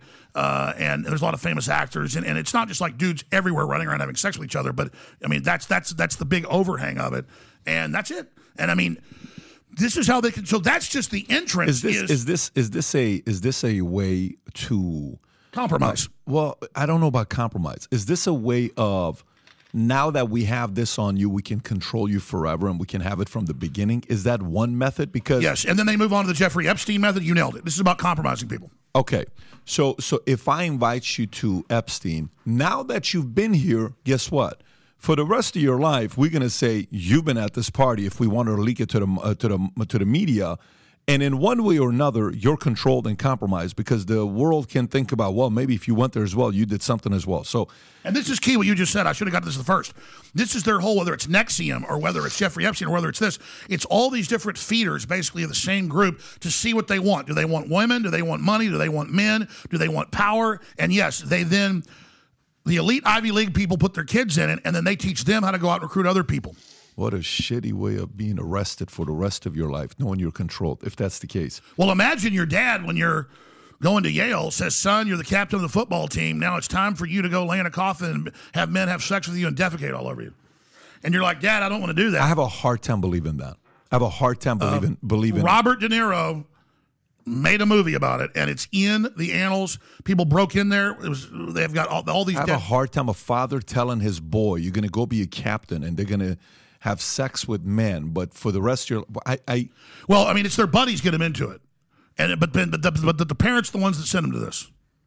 yeah, I mean, you know, maybe a pair, a father has done that who's psycholo- psychologically off, but I, I don't see that as. Well, a- listen, they admit the, the, the ritual there is days laying in a coffin, wanting entities to enter you and to get a new personality, and they get urinated on, and they swim in vats of feces. well, urinated on. There's there's a No, uh, type in type in uh, uh, satanic uh, uh, uh, skull and bones ritual scene, The Good Shepherd. I I mean, this is Robert De Niro produced a Yeah, movie. that's a movie though. That's Uh, but I'm telling, but listen, Charlotte Iserbyt's dad was in it. She got the annals of it and leaked it to the Senate. This this stuff came out in the U.S. Okay. Senate. All right, so that's that's one story. We can leave it at that. I know it sounds over the top. Yeah. Believe me. No, you listen. There's Listen, I didn't believe when they said they worship an owl. Yeah. No, to me, to me, there is worshiping an owl is strange for sure, but people have worshiped a lot of weirder things. You know, if it's a 48 foot owl or whatever it is, it, you, the, the, worshiping of weird things has been around since biblical times. It's nothing new that uh, people do. You know, there should be no other God. I mean, there's this isn't anything new that happens. But for a father to say that to his son, that's a little weird. The part about trying to control you for the rest of your life because they know if you're going to Yale or Harvard, you're going to be one of these fraternities and Skull and Bones. They know you're probably going to be somebody, right? John Kerry is Yale. You No, got exactly. the He's Skull and Bones. Yes, he's Skull and Bones. So they know this dude's probably going to be somebody. He's from the right family. Let's get them from now so we can control them forever. I can believe a part No, of no, that. that's it. That's why we have the Harvard Yeah. and Yale Mafia. Yeah. I mean, look at the, that's that's the what, what I'm telling you is, and what I said is technically wrong. I'm just talking fast. It's like the parents send their kids there to be recruited into this. I don't think the dad says you're going to go do this. The, the, the dad is pushing them into this to see if they'll go along with Well, it because because you, you've got to debase yourself. You've got to prove you're going to do this stuff. You've heard fraternities want you to have sex with a goat. Well, th- th- it's all about debasing yourself. Yeah. So, th- and that's what happens at Skull and Bones. I mean, th- again, Robert De Niro. pro- I mean, Robert De Niro, respected guy. He produced a movie about the history of the CIA being founded at Skull and Bones, and used the Senate annals and what came out in Antony Sutton to make the movie. Guys, what you want to talk about is the Good Shepherd uh, uh, ritual scene in, in- into like YouTube. we can't play it, but but I, I understand what you're saying from the movie side. So let let's uh, uh, let's Can I, can I, can I t- t- take a two minute break? yeah, of course. And by the way, folks, you can find all this at Infowars.com, and I need your support. We have signed and unsigned copies of The Great Reset and The War for the World at InfoWarsStore.com, and I thank you for letting me do that. Alex, if you want to, you want to use the restroom, or Yes, you want, sir. okay, use the restroom. Come back. We're going to transition into the uh, uh, Russia story. Which, by the way, I don't know They're if you guys are following the story or not. They're advancing. On the cover of CNN, on the cover of Wall Street Journal, on the cover of every website you go on, the main story right now. Rob, if you want to pull this up, we'll tee this off before he comes in. The main story everybody's talking about right now is what just happened with Russia. Okay, Russia and Wagner Group. Russia's Putin orders military to crush Wagner Group. Grab calls it treason. Now, here's a few things you need to know about what this is. Number one, the guy behind Wagner Group is a guy named, I want to pronounce this correctly, Yevgeny Prigozhin. Okay, Prigozhin. That's his name. Yevgeny Prigozhin. He's a billionaire. It's like the Blackwater of Russia. And this guy's called his men to oust the country's military leadership, meaning he's going directly against Putin's military. So we got to oust the military leadership, and he claims the war on Ukraine was based on false pretenses. They have roughly 25,000 soldiers. Okay, these are a lot of uh, former ex Navy SEALs. You know, these are guys that are you know like- Mercenaries. Or, yeah, these these are not regular types of. These are people that believe in the cause Yep. of what's happening. They're not doing their job because they have to do their job. They're doing their job because they believe in what Yevgeny is talking about. Sometimes people like this are true believers. You know, 10 soldiers that are true believers going against 100 that are just doing their jobs. Sometimes a 10 has an edge over the other 100 because they believe exactly in what they're doing. So, Robin Hood. exactly. So Putin responded the actions of Wagner Group are seen as treason. There's a warrant out for him right now. Uh, they got bombed. Uh, I think he claims they got bombed. Uh, uh, their unit got bombed. They're bombing some, you know, gas, pla- you know, different kind of places that they're taking out. Putin is telling them to get this guy here. This guy being a billionaire, you know, th- there's a lot of stuff that's going on right now in Russia. Do you have one of the clips, Rob, to show on what's going on there? I think there's a uh, uh, uh, whether it's Putin giving a speech or him giving a speech uh, or the explosion. You know, I think one of the videos, uh, uh, uh, Vinny, you may have given to him. Yeah, see, like, because Pat, they're advancing right now towards. They're saying like they're going towards Moscow right now. Like Yeah, he's they- he's advancing through the streets, and there's a bunch of vehicles blown up, and they're on to the side, and he's actually advancing there right now. What's this here, Rob? Lower the music just so we don't have to. Is there any other thing to? So this is what this is them pulling up to who? Well, they took over a city called Rostov, right? Okay. And now they're basically marching towards Moscow. Twenty-five thousand soldiers. A a lot of them actually recruited from prisons and penal camps, and they're they're they're basically saying that this is the most serious threat internally in Russia. Uh, Essentially a Putin has civil took war. over since A 2000. civil war in a country that has twice the nuclear weapons we have. And it's happening right now. So, uh, Alex, what are your thoughts on what's going on right now in Russia? Obviously, it's a breaking story. It's all over the place on cover of every website. This is all they're talking about. What do you know about the story? A- a- absolutely. I'm glad we just spent an hour and a half on me, but I was like, let's not talk about me because this, I mean, what I really do study is geopolitics. Of course, you're a special ops guy. I know your history. You're super smart. I watch your show all the time. You know what you're talking about. So I really look forward to me shutting up here and what you have to say because I'll be honest with people. I didn't talk about the submarine until Friday because I wanted to see all the pieces. And they lied to us about that. They knew it blew up on Sunday. They used it as a distraction, bare minimum. And I'm sorry for the dead. And, and but on this subject, um, last night we're driving in here, and I'm seeing this news, and I'm thinking this is so dangerous. This can't be real. And then we were out to dinner late, and I saw it last night that it looked like it was real, but I just couldn't fathom it. So I spent a lot of time this morning researching this. This is obviously very fast moving, but let me just tell listeners and viewers, and I think you'll, probably agree with me, and any other mainline military analyst would. This is the most dangerous development in modern history with, with nuclear weapons. Okay, uh, ladies and gentlemen, Russia has tactical nukes and intermediate range and long range weapons all over Western Russia. Their submarines are off our coast. Uh, if you know Russian history, if a leader fails a war, they always kill him. Um, Putin is a softliner compared to the hardliners uh, that are trying to take control.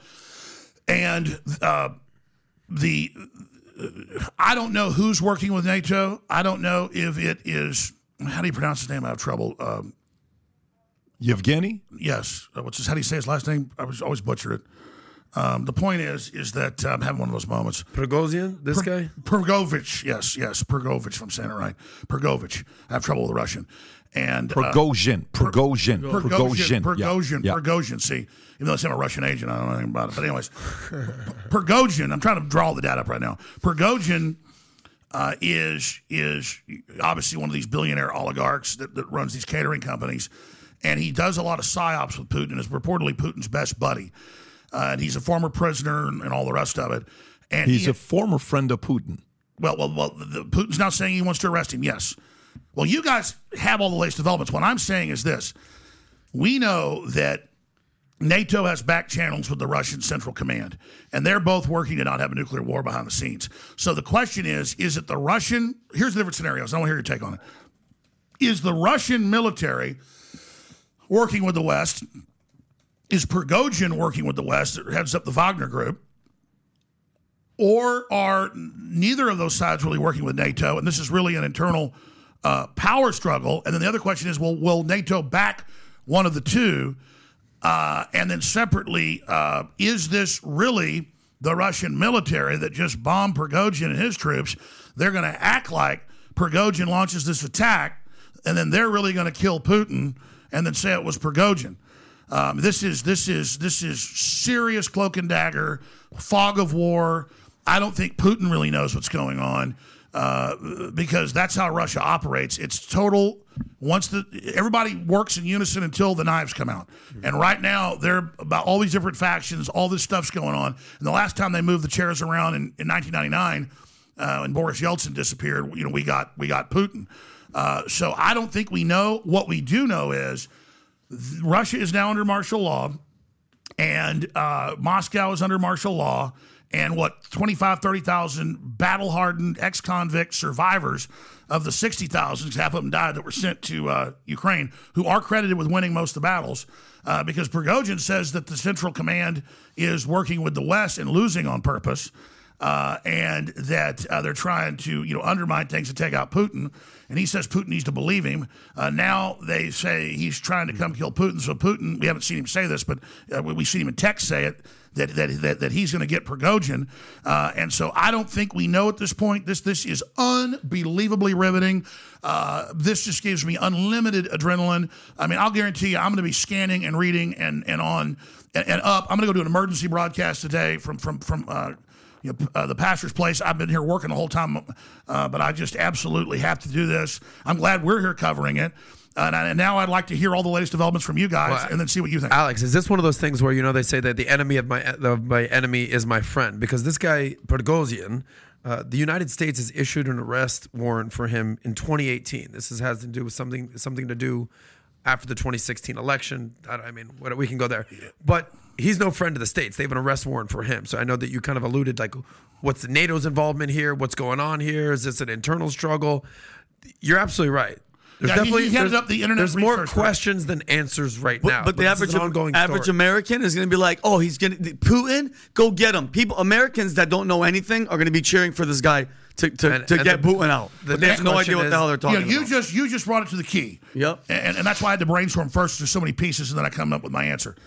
The bottom line is Putin is a middle of the road guy compared to the hardliners. Prigozhin wants martial law and nuclear war with the West. He's completely psychotic. I've watched his videos where he says it, and he's fearless too. He's out there on the front lines for like a year and a half. The guy's a maniac. And so, I mean, Patrick, what do you think? I mean, the bottom line is. The bottom line is, oh yeah, exactly. Let's cheer, get rid of Putin. Yeah. Then there'll be a whole new power struggle, and you'll get a much more radical Russia. What do you guys? And that's why Soros and the West were crazy nine years ago to overthrow the Ukrainian government and then run these ops against the Russians to get them to come in. Make no mistake, I'm not for the Russians either, but the West started this. You're basically saying, be careful what you wish for. You want Putin out of there? Who's next in line? Absolutely. And for everybody that was like Rush, Trump and Russia and all the Russia, none of this would have been happening if Trump was in. So you're, you Absolutely. congratulations And- and- for voting for Biden because this is what you get. Alex, you're saying that this guy is even more hardline, anti-West, anti-NATO than Putin. Prigozhin is is five times worse than Putin. Really? How do you know that? Like, what, what kind of I research mean, I have have you done trouble on him? pronouncing his name, but I've been studying him for t- 20 years. I knew who this guy was 20 years ago. I mean, I've been, I've, I mean, I've watched. I mean, he's he's always been there. He's been Putin's right hand man since he was president. Before that, I mean, they came up together in St. Petersburg, uh, and uh, What can you tell us about the the essence of the Wagner Group? He heads this, but what's the whole purpose of these guys? Well, let's let's do this first, and then that because there's a key point I want to make here. Or give me a pen, I'll write it down. I'll remember to do it. But if, if, if I don't, I'll forget. Let me answer your question. okay, thanks. Um, what is the Wagner Group? I'll do that, and then I'll do. Um, oh, I forgot what I was going to say. It was key. Sorry. Um, that's how my brain works. Prigozhin. You're asking what the Wagner Group does. Yes. Okay, it was uh, started uh, 20 years ago by Putin, roughly, uh, as his own private mercenary army to kill people he wanted killed inside Russia uh, with plausible deniability, and then to kill people around the world, and to go uh, take over with, mercenary forces uh, in the third world, just like China and the U.S. does, and take resources. So they go around and pillage, and they uh, also assassinate people for Putin. And apparently, they're currently in the all over North Africa, the Middle East, Syria. They they were the ones that helped invade Crimea, and they're all over Ukraine right now. They're all over Ukraine, and they've been one of the most effective forces. And Prigozhin has been saying the last year and a half since it started, I know the weapon systems, and he's proven he's a good military commander. And I've got military guys, you know, he got out of prison. That's like Moses Force. Your military, you're out. And a lot of these are, you know, former special forces guys, some of the best Russian military they've got. And they're all saying the military is losing on purpose. We think they made a deal with the West and they're going to take out Putin. He's been saying that for a year. And, and, and, and so that's why I think they may have tried to kill Putin and blame Prigozhin. Because how does he think with 25,000 troops, if he can't take Ukraine and he's only taking some cities, how's he going to go take on the Russians that have got 10 times the force? Rob, can you do me a favor? Just pull up the WSG, uh, WSJ story and let's just read the whole thing. So, what what is Wall Street Journal that just came out? They're fairly reasonable and in the middle. What's Wall Street Journal saying? Let's just read this. So, President Putin said Saturday he ordered military to act against uh, uh, Wagner uh, parliamentary group that sees the Russian stomach. Okay, you got that. As Wagner columns uh, move for, towards Moscow Saturday, they were attacked by Russian aircraft in the Voronezh re- region, some 300 miles south of the capital. Videos from the area show the city main fuel depot ablaze. A uh, uh, K 52 helicopter destroying a vehicle and another helicopter narrowly escaping a Wagner anti craft missile. A Russian plane was also shot down. Okay. The crisis unfolding in Russia represents the most serious challenge to Putin's 20 year, 23 year rule, a direct consequence of the strains put on Russia's society and armed forces by the war that he unleashed against Ukraine in February of last year. If the Wagner group uh, insurrection isn't put down swiftly, the strife could significantly undermine Russia's frontline troops in Ukraine, just as Kiev carries out a Western backed offensive to Ukraine occupied lands. The uprising of lands already emerging. Russia society challenges Putin's strategy of wagging a long war against Ukraine. Okay, so that's not saying anything. What Prigozhin group- is saying, Prigozhin is saying, we're we we've withdrawn because our, our half our troops died to uh, you know uh, the western edge of Russia. They began to bomb us this morning. We are not advancing. This is a lie. And see, notice the footage they say they have is of fuel depots and, the, and their bases getting blown up. So the military sees them as a threat and it's taking them out. But here's the larger question. I was going to, please continue, but I want your take on this. Notice the timing of this. What happened in the last two months? The Ukrainians launched their counteroffensive two months ago, not two weeks ago, in probes. Then they launched their main attack, and not hundreds, but but ten, like 400 or 500. I've watched the videos. I spent days searching, and, and it's not duplicates. The Russians, it takes three times the troops and armor to take a position, and you know this from the military, than it does to to to to uh, defend it. So the Russians got torn up going in, but now the Ukrainians have got to go into their defenses. Yep. And so the, it got destroyed. And I've confirmed this from sources in the military, not just what was in the news. And even CNN admits, okay, the offensive got destroyed. Most of the equipment got destroyed. Uh, like half of it. They've still got half the stuff the West sent. They're sending more, but they don't have troops to operate it because you got to train them. And so the Russians just destroyed this counteroffensive. Then magically it kicks into gear for a coup against Putin. That's the next phase. If they can't drive them out and have that victory, then next we get Putin. And, and and so again, is the high command working with the West to get rid of Prigozhin and Putin and set up their new Russia system, maybe with the West, maybe not. We don't know which group this is. The timing of that fits with the West with the Russian system cutting off Prigozhin and Putin because these guys are best friends. Now, I'm not saying that's what's happening, but you know Putin isn't sure.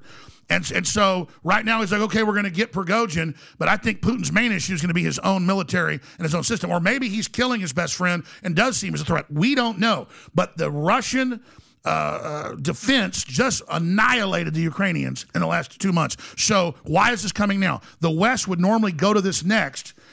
But this isn't overthrowing Saddam by buying off his generals. This is Russia, and this is dangerous as hell. And, and and this is the same week too that we accidentally sent them what six point two billion dollars. The Pentagon was like, absolutely. Whoops, we sent uh, Ukraine all this. Who actually 200, 200 billion's really been sent over the last couple of years, and l- guaranteed half of that's coming right back to the globalists, right back to the big guy. One hundred percent. So here, here's obviously it's too early to tell what's really going on, but if you think about it, those who are for Ukraine, this is a beautiful thing, because what happens when it's shown that the country is divided?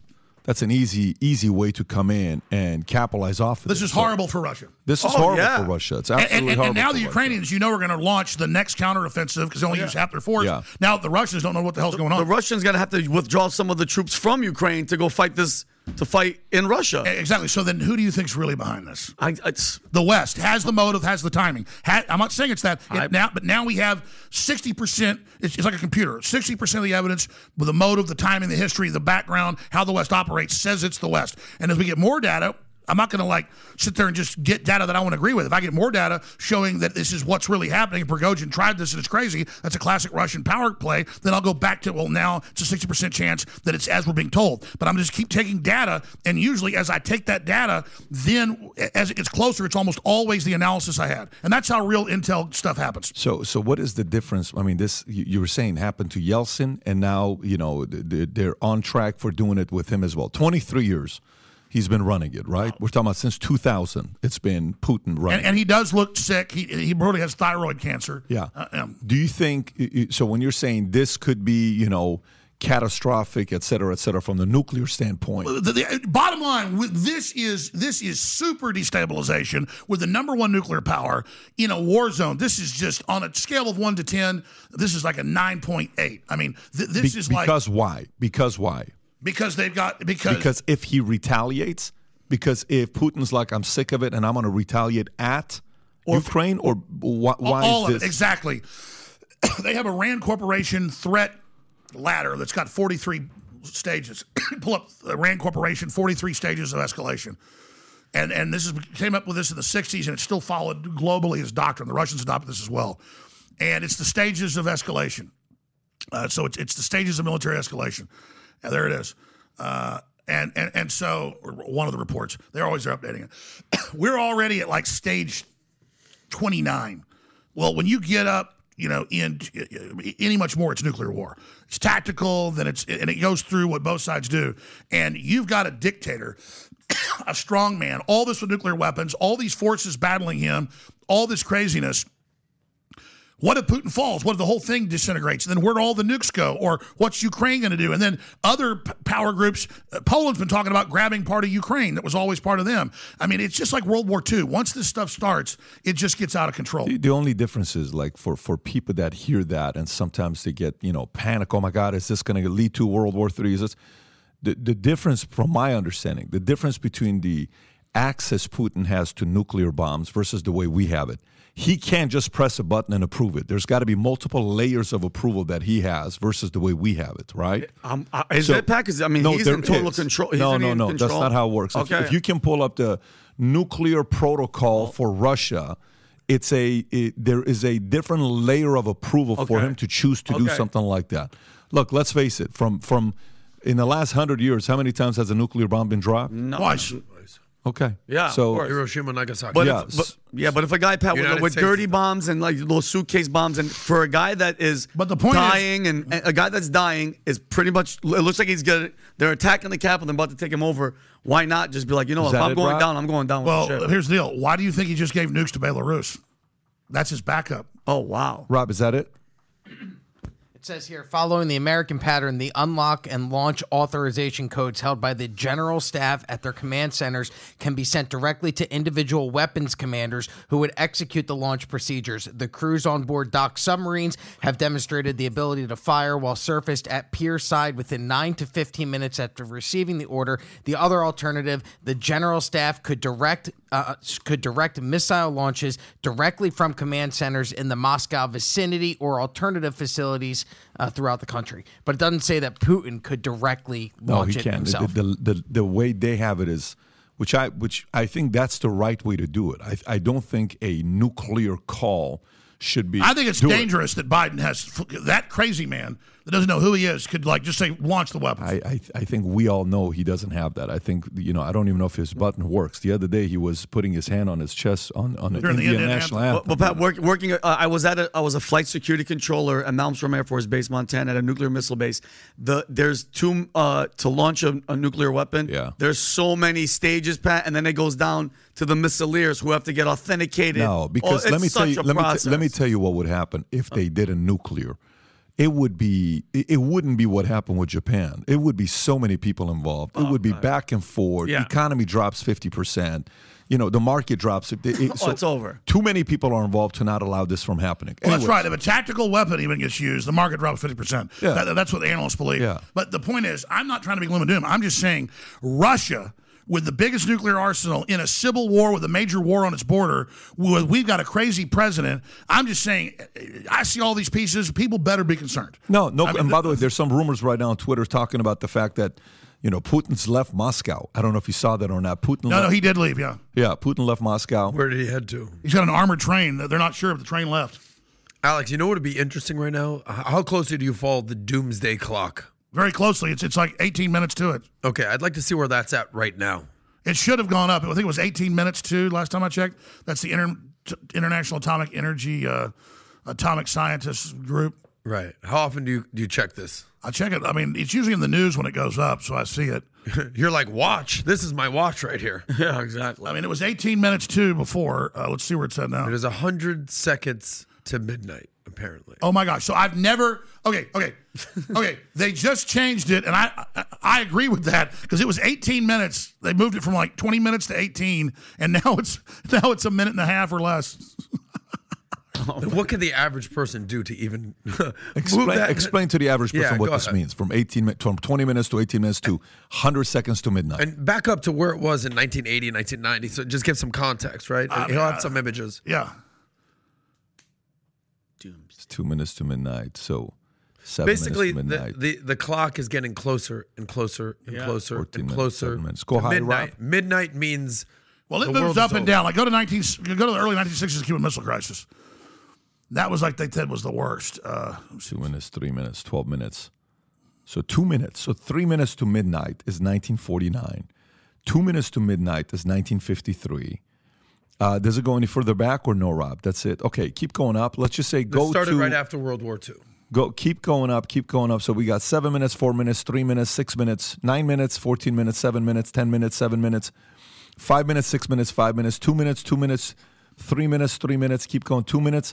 100 seconds was 2020, 100 seconds 2021. It's still the same thing. 100 seconds 2022. So during COVID, and and does it have it for today? During COVID, and now it's 100 seconds. It's not changed. Okay. I think that's some kind of article. There's an actual clock to a press release. The point is, that's their feeling on it. I, I, I would just say this moves the clock towards it. Has Doom's clock moved? Check to see, Rob, if the Dooms, That is scary, Doomsday. Well, Well, let me ask you guys this question. Um, if they get rid of Putin and they put a less hardline guy in, will that embolden the warmongers in D.C. to launch more crap? Because they want to go to war with China. And I don't like China and I don't like Xi Jinping. Uh, I don't just like the Chinese people, but I mean, I hate the Ch- communist Chinese, what they do and everything. But I mean, they're really trying to sell a war now with China. This is getting nuts. And if they are, they're able to defeat Russia by overthrowing Putin with, with a bunch of intelligence operations, I mean, this is just going to make them more hungry. Well, let's see what happens here. I want to transition into what happened yesterday with Karina uh, Karine. Jean-Pierre. If you want to play this clip, because this clip was, you know, not a not a good day because nobody was giving up. Typically, it would be, you know, somebody that will come and maybe they'll do it one time and everybody else will change because it's getting a little bit too uncomfortable. This is probably the most uncomfortable I've seen her maybe ever. Okay, if you want to play this Yeah, clip, she go looks ahead, like Rob. she's And taking what, a what's the reference, Yeah. Pat? Pat, this is they're it's not- asking it's her. not something I wanna see her do, her. so. They're asking her Yeah. uh, uh, about uh, Hunter's uh, text about uh, uh, Chinese businessman going. My father is right here with me. You better send this. You better do this. And uh, this is the because Kirby just walked off before this, but uh, this is her Oh, so do you have the Kirby clip to show before we go Yeah. to this one? I'll get the Kirby clip after this. Yeah, one. okay, that's so right. go ahead and play this one here. Watch this. And secondly, um, the president invited his son Hunter to the state dinner last night. Um, I'm wondering if you could take us into the thinking and decision making of why uh, the president decided to invite I, I'm just not going to get into family discussion, personal family discussion. As you know, Hunter is his son. I'm just not going to get Let me into ask it. you this: if, if Hunter Biden wasn't the president's son, would he have invited someone who had just reached a plea agreement with federal prosecutors Well, two a, days cou- earlier? a couple of things. Again, that's his work. son. It's a, he's a family member. It is not uncommon for family members to attend uh, events at the White House. You could look at past presidents. I'm sure you have. So that is not uncommon. Uh, As it relates to anything uh, uh, related to, um, to Hunter, I'm just the not new going to video of respond to Hunter? it from here. Yeah, yeah, we'll play that. Can I follow up on that? Okay. information? No, I just called in somebody. Go ahead. Yeah, so, but I mean, so Kirby wouldn't answer James's question, though. Are you going to answer the question? I mean, not, not a reasonable question to ask whether the President of the United States was involved, These are not Fox News message guys. I'm seems to shocked that they're asking. In some sort of uh, coercive conversation for business dealings by his son. Is that something, if he The dam's wasn't, breaking. maybe Yep. you should tell us. So here's Plus, the thing, I- and I appreciate the question. I believe my Big colleague in uh, at the. White House Yep. Counsel uh, has answered this question already, has dealt with this, has uh, uh, made it very clear. I just don't have anything to share outside of what what my colleagues have shared. American people uh, wanna And so know. I would refer you to him and the and the DOJ. Another Just question not gonna coming, comment Pat. from What? here. It goes on and on. I will, all- what I can tell you is I know that my colleague has dealt with this. He, he uh, addressed this at the White House Counsel. I just don't have anything else to share. In the? I just, I just answered the question. I just answered the question. She's a professional Yes or no, was the bullshitter. That's president what involved she in is. the I just shakedown an, attempt? Stephen. She's getting mad. Stephen, I just answered the question. I just said, I just, this is, it's not up to you how I answer the question. I just answered the question by telling you my colleagues at the White House Yeah, yeah, yeah. Counsel has dealt with Yeah, this, yeah. and I would refer you to Another one coming. Can you just remind us what your colleague said from the White House Counsel so we have it I would, I would. I would refer you to them, and they will share their statement with all of you. Your statements from that podium, you've stated that the president stands by his comment from the 2020 campaign that he never once discussed his son's overseas business dealings with his son. And you stood at that podium and you reaffirmed that. Do you stand by your I, reaffirmation? what I will say is, nothing has changed. Nothing has changed, and I will leave it there. Anything else, I will refer you to the White House Counsel. They're asking the right Look, question. go- Wait, keep I going. just answered the question. You asked, you just asked me, do, What a does my bad statement look. change? I just told you nothing No has wonder changed. people don't answering your trust the question. White House. Another one coming. Go ahead. The Go president ahead. was there two days Go ahead, prior. Stephen. Stephen. I'm calling on your colleague right now. Go Yo, thank you for Thank your. you. To, to follow up on my colleague, is follow there up. anything that you can say with regard to No matter who she this goes to, they won't text stop. message and what the president's son was alleging? Was the president there or not? I would refer you to my colleagues at the Yeah, House. zero. They No have addressed this, credibility. and I refer you to them. Go ahead. But that's like Neil deGrasse Tyson. Have you Spoken to the president about this? Have you asked him And whether how's that? This- he this is- there with his They won't debate. They can't debate. This This is is a horrible. You that know- I've had with the president. Again, I would Okay, pause it for a second, and I, I want to finish this. Let me tell you why this is horrible. Let me tell you why this is horrible. Here's why it's horrible. Because okay, flip it and say, well, the same thing happened with Kellyanne, you know, Ke- uh, McEnany or et cetera, et cetera. No, the difference is that was this is liberals, Republicans, left, right. Every single outlet wants to know the same exact thing. And she keeps keeps- she keeps giving the same answer. Matter of fact, finish it up real quick. I want to watch the whole it's thing. almost done. And then go to Kirby right after that. Go ahead. And then we'll go to the Hunter clip. House Counsel. Do you plan to have that conversation with the president? No. Did the president speak with the attorney general at all I can't, I, night? ca- I, I cannot say uh, if the president uh, had had a conversation with the attorney general last night. What I can refer you to is the White House counsel's office as it relates to the uh, allegations. Uh, They've already addressed this. This is something for them to deal with. I refer you to the Department of Justice on anything else if you don't want to speak to the White House counsel's office. And there was reporting earlier in the week that after the plea agreement was reached by Hunter Biden, that the president felt relieved that that part of it was behind him. Is that true? Can you I can't to speak to that. mindset? I cannot speak to the Okay, president. go, now go to Again, Kirby. would Now go to Kirby, and then we'll watch the. Yeah. What Go to Kirby. Pathetic loser. Yeah, watch this here. Look how smug I he is. hate this Yeah. guy. I would punch him in the face if I could. The House Ways and Means Committee yesterday released documents, their authenticity nowhere challenged. Uh, that included a July 2017 WhatsApp message Yeah, sent the by Hunter Biden to Henry Zhao, a Chinese Communist Party official, which stated in its entirety, and I quote, I am sitting here with my father, and we would like to understand why the commitment made has not been fulfilled. Tell the director that I would like to resolve this now before it gets out of hand, and now means director tonight. And. Z, Yep. if I get a call or text from anyone involved in this other than you, Zhang, or the chairman, I will make certain that between the man sitting next to me and every sitting next to person he knows, and my ability to forever hold a grudge, that you will regret not following my direction. I am sitting here waiting for the call with my father, unquote. So just a couple of questions about this. First, Does this not So undermine uh, the president's claim during the 2020 campaign and the reaffirmations of that claim by his two press secretaries since then that he never once discussed his son's overseas business dealings with him? No, and I'm not going to comment further. Yeah, of course you're not, because you're a snake. I- I'm not, James, James, let me just, let me save you some, let me save, let me say, let me save you some breath. If you're gonna ask about this, I am not addressing, I don't, I know you do, more than I'd like you to have. I am not gonna address this issue from this podium. I'm It's like just not hotels, gonna can't do do it. that. I'm not gonna do Where it. the president on the date? Yeah, look, get the hell out of there, you rat. Thanks, Get guys. Have a great snake. weekend. I mean, look, at, this look at her. Look at her. She's disgusted. No, she knows they're she's next. asking questions. She knows she's next. She's like, okay, you're I'm like, next. Guys, Come guys, on. guys, guys. While Russia's collapsing, this is the collapse. But but think about this. In fact, it never got a lot of traction when the Hunter Biden thing came out like three years ago, right before the election. We we played the audio. You can find this where you can type in Hunter Biden talks about his Chinese spy handler. He's like, Dad, I haven't talked in three months to the head of Chinese intelligence. He's worth $25 billion. He's given us millions. I think they may have gotten him. We're not in control of the Chinese communists. They're, huh, what are we going to do, Daddy? I mean, there's audio of him. He saved audio messages he sent his dad, and this got like no attention at the time. Yeah, I'm, I'm telling you, you can pull these up. So, so there's audio of stuff like this. Do you know what CNN did yesterday too? You know CNN because they have to spin it, right, Pat? They said, "Oh, what are the dates?" Hunter was on crack cocaine. You can't blame him for he probably made that up because he was on crack cocaine. How CNN appropriate. How appropriate. what is a a great recent video that's come up uh, for Hunter? What's what's the most recent thing that came up He about was him? flipping out yesterday about 10% for the big guy. He was the bag man for his dad. Yep. And, and that's the whole point. Uh, He's the most untouchable crackhead on the planet. You know that? He could do crack, have videos with underage girls. Have you doing seen his dad say when he was a senator, if, if you're black and you get caught with cocaine, you get five years in jail? It's right there. This Yeah, is- oh. you got to play this. Yo, I he's mean, this is yeah, this is Mr. Not Racist for all you people that voted for him. Look at him.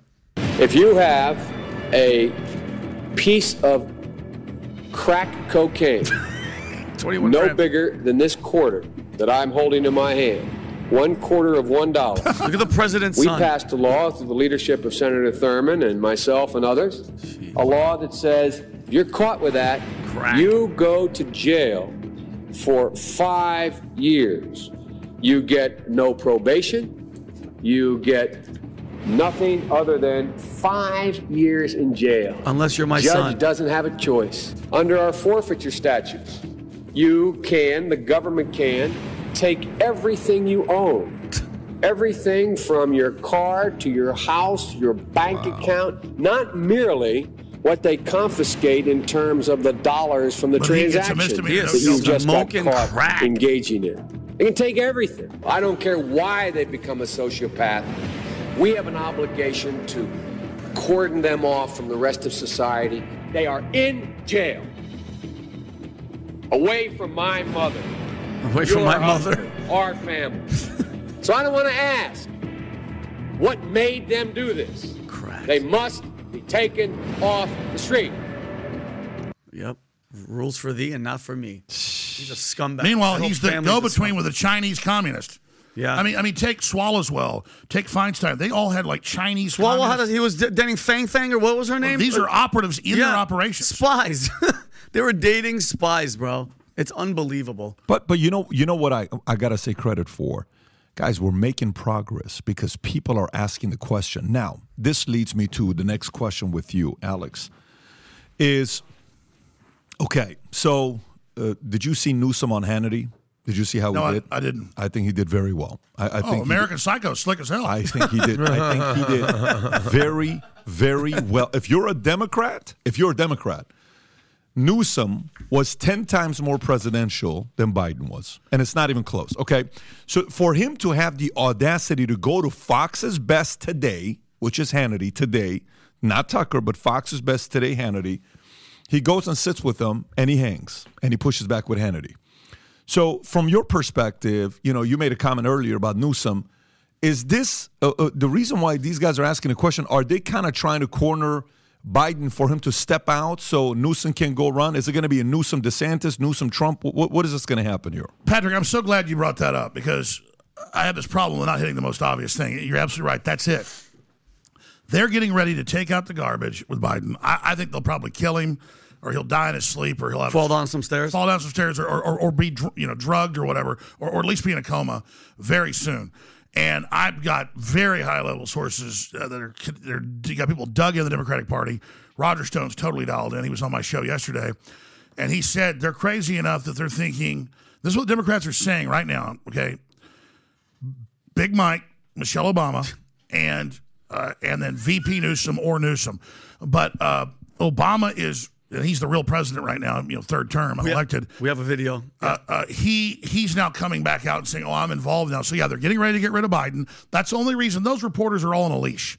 None of them ever ask a question for the two and a half years. Suddenly, they're all attacking. Yep. It's because they've been let off the leash because Biden was supposed to, like he said right before he uh, won the election. Remember, he said. Well, if I don't do what I'm told, I'll probably just develop some weird disease and, and, and resign. Remember that quote? Yep. He said it multiple times, letting them know, hey, I'm your man. Well, they, he still, his brain was still there. Remember the deals then. But according to Roger Stone and other sources, and Roger's dead on, he's he hangs out with, he talks to some of the high level Democrats. Uh, Jill Biden is telling him, don't leave. She likes the power, and, is, and he's, he's told them F off. In fact, now he's not even following Obama's orders. You think so? Oh You no! I mean, Jill- like, like, oh, oh yeah, oh yeah. Jill's in charge. Jill's in charge because he didn't know who he is. I mean, she literally remember he walked out of the White House. He said, "My butt's been wiped." I was told by the NYPD and Secret Service a year and a half ago when he went. Remember, he kept showing up late and changing clothes like three times. Mm-hmm. That when he gets mad, when he goes in these weird. Because they get him on speed and a bunch of stuff to roll him out and hope it's okay. It's not now. But when he gets mad, he he takes a big dump in his drawers. Uh, I'm serious. Okay, you've got him saying my butt's been wiped. So that goes Alex. He he said he did say it. I've seen I've seen the video. I, can we fact check? Yeah, so uh. Alex claimed that he said that he would Yeah. develop. Biden said that he would develop some sort of cognitive disease and resign if he didn't follow the Let's plan. see. And here's the clip. Let's see. But all kidding aside, The first lady to be told me she holds them for you. yes, she does. But not with she's be- she she and Kamala have become friends. Yeah. But all kidding aside, it's it's a matter of the thing we are simpatico on our philosophy of government and simpatico on how we want to attach approach these issues that we're facing. And so I don't have and when we disagree, it'll be just like so far. It's been just like when Barack and I did. It's in private. She'll say, "I think we should do A, B, C, or D," and I'll say, "I don't. I like A, don't like B and C," mm-hmm. and let's go okay. But and I like I told Barack, if if if I reach something where there's a a fundamental disagreement we have based on a moral principle, I'll uh, I'll, I'll, I'll, I'll I'll develop some disease and say I have to resign. Um, Bingo. We, we don't have that. I'm a, we haven't, and we discussed at Just saying length it to your face. our views You on pause. Yeah, and, foreign and, and Alex, have you ever s- have you because he said this multiple But, times? but, but look how much he's declined in three years. Oh, that's I mean, he's a little daughter, but he's that's a. I mean, he's gone. Yeah, but he uh, wasn't even there It's not when milk's Yeah, a little. You know when milk kind of tastes a little You're bad, right. but, but then later it's like cottage cheese and just you open. it, Ugh. I mean, he's now a rotting carton of milk. And Alex, how many times have you heard him say, the president of the United States, hey, I, I can't, I got to get out of here. They, they told me I can't do this, or they told me I can't say that. No, he's, but, but, but th- he found that clip I forgot about. There's another one where he says, "Look, I'm not, you know, if I'm not doing what they want, I'll just get a disease and resign." He said it at least twice. So there's he said it in the current context, like a year ago or something. So Rob, is this it or no? This is the clip where He says the the white president talks about his butt being Go ahead. wiped. Go ahead. what? Must it be reconciliation? What must be what? My butt's been wiped. Pathway for citizenship. There needs to be a pathway for citizenship. No, it's not Whether it fake. can We got it on Fox. immigration remains to be Uh, seen. and, uh, can we show, wait, you nailed this. You were talking about What did he Obama. actually say? Here's- No, guys, guys, here's- I don't wanna get- get I don't- distracted. I'm I don't wanna get question. the Let guys me, in let me just ask the question. Here's the question. The question is Newsom, DeSantis, Newsom, Trump, Biden, Trump. What's going to end up happening? Well, I mean, Trump was uh, five, six points ahead of Biden until he got indicted, and, and now he's like 15 to 20 on, in scientific polls. It's a spectrum. Um, he's he, in, a, in, in a bunch of national polls of Republican voters. He is 57 on the low to 72 points ahead. I mean, the whole field, Chris Christie, all of them, uh, uh, your governor here, DeSantis, they are getting 30, 35 points them, and then Trump gets all the rest. So, and the more they indict him, like I remember when they indicted him again a few weeks ago, they go, "Well, the the New, the New York indictment of Alvin Bragg that made him go up, but this time people are going to turn on him." No, he went up like five, ten more points after that. So I guess if they indict him like eighteen more times, he'll have like ninety nine percent with Republicans. I mean.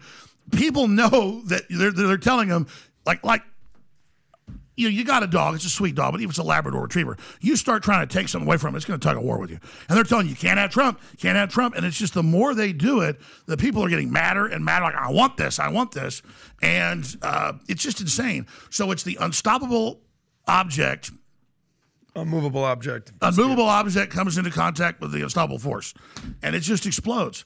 And so, I mean, they intend to, to indict him on January 6th for the electors. They're, they're trying to cook it up. Th- This is a 20 page article three days ago in Washington Post that I commanded the attack on the Capitol with Trump. Completely insane. Uh, had- didn't even talk to Trump for like a year before that.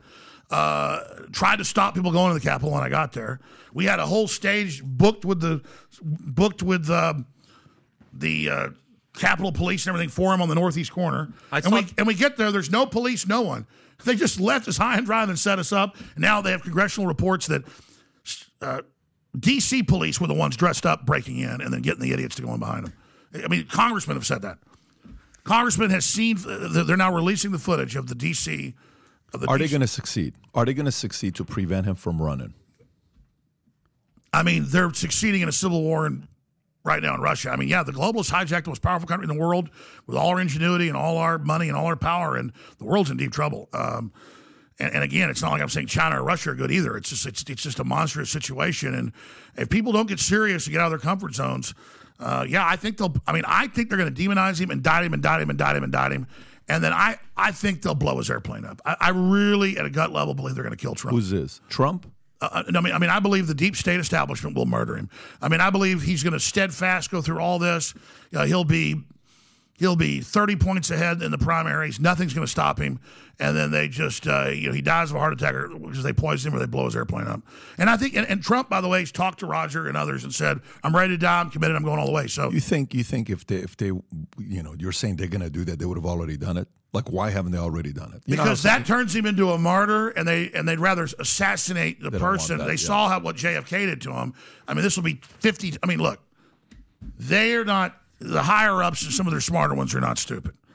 They're like, if we if we kill him, it'll cause way bigger problems down the road. Don't do it.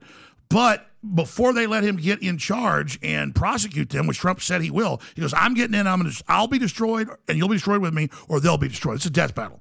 This isn't like some cage fight with Zuckerberg and everybody's like, oh, Zuckerberg and, and Elon Musk, biggest thing ever. Yeah, great. Two modern emperors, tech titans. When Rome was collapsing, they had emperors as gladiators. The movie Gladiator is actually, again, a composite of a bunch of true stories. That really happened.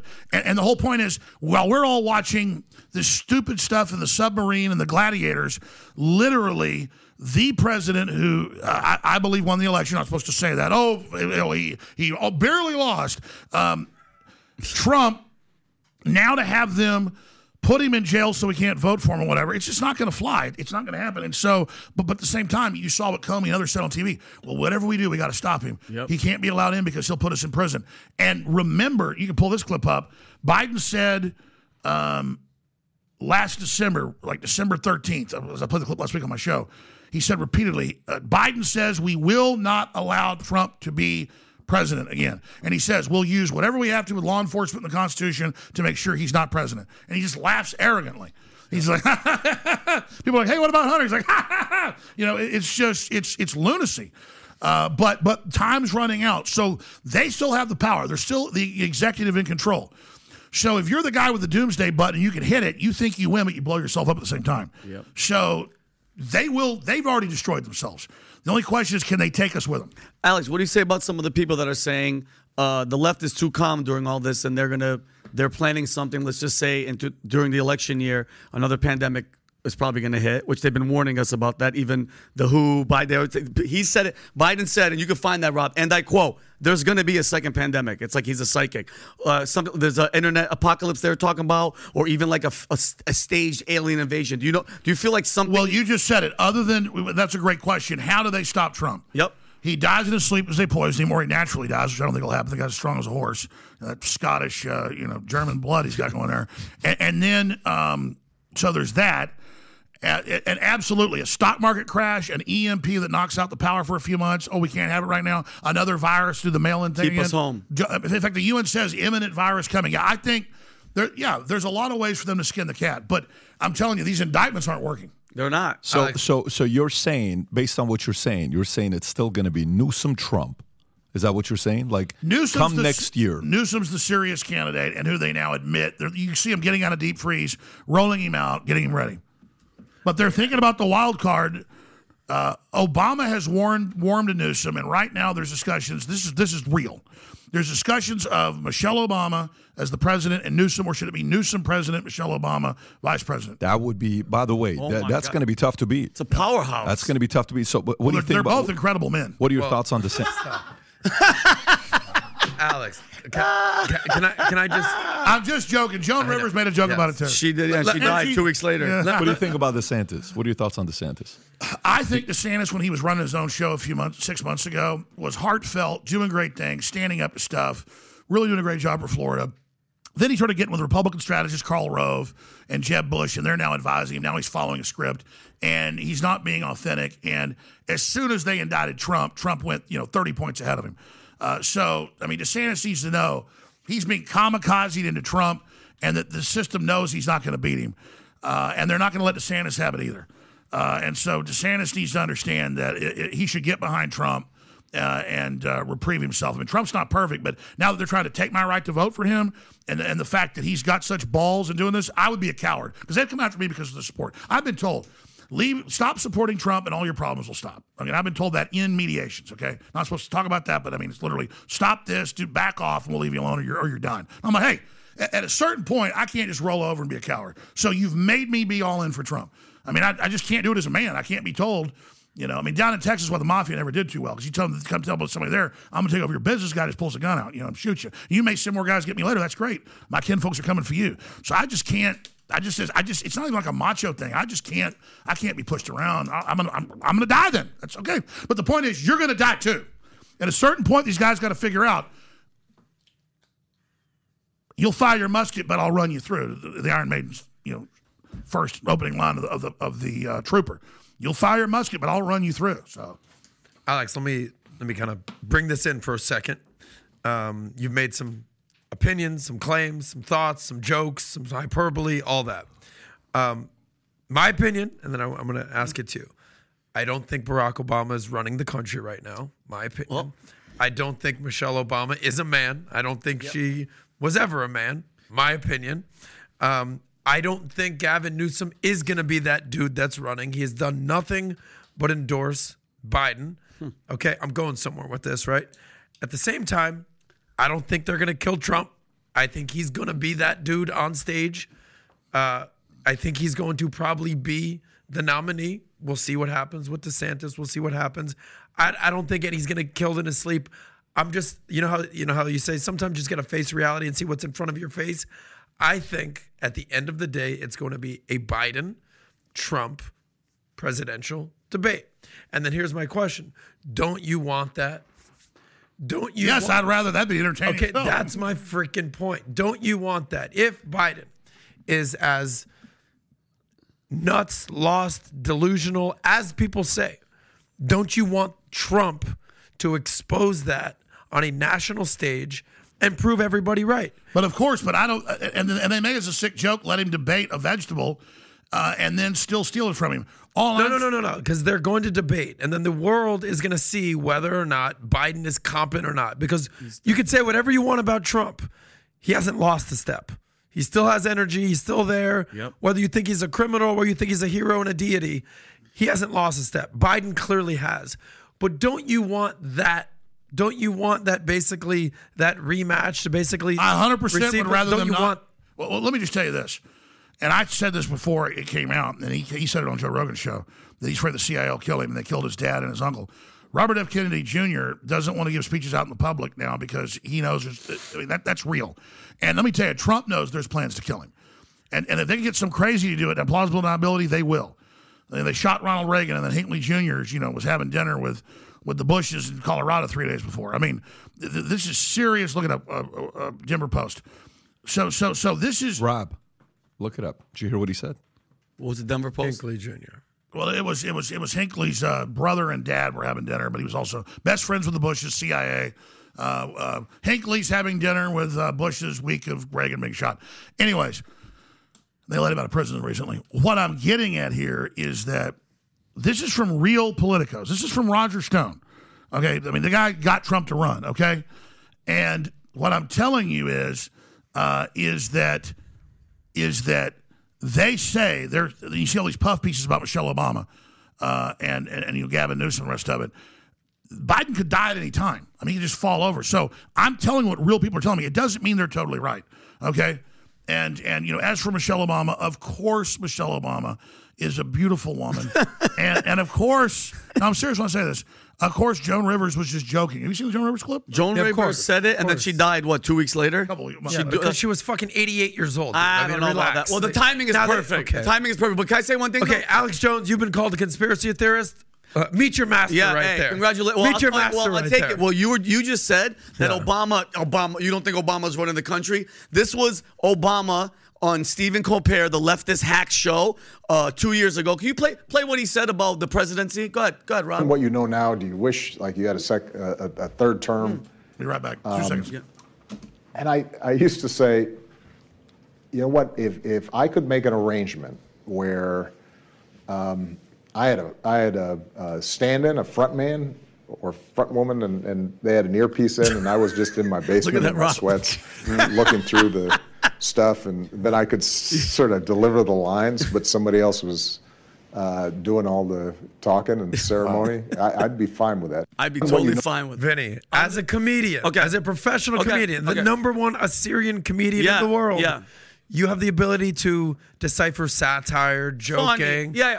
Do you think he was actually coming out and saying, there's "Yes, a- this is my third think- term"? Rob, Come uh, on, man. on, Adam, I think there's a little truth in in everything, especially as a comedian. But you, let's just be honest with each other. Do you actually think that Joe Biden right now is actually making the decisions and tweeting and doing everything that he's doing? Be, be honest with me. I think he has a team around him that is helping him make the decisions. Okay, yes. uh, uh, making decisions. Have you ever heard in your life a president say, "Oh, I can't do this because they told me that I can't speak, or they told me I can't do this"? Show me I'm the gonna get in trouble. Show He'll me show. the link. Rob, can you show? Can you show? do I think that Biden is a strong president? No. do I think he's all there? No. No, not strong. Is he Okay. making any decisions? No, but when you say, wouldn't you like? Of course, I'd like to see that. Could you find that? I'm just telling you, they are. Why do you think they've? Here's the key.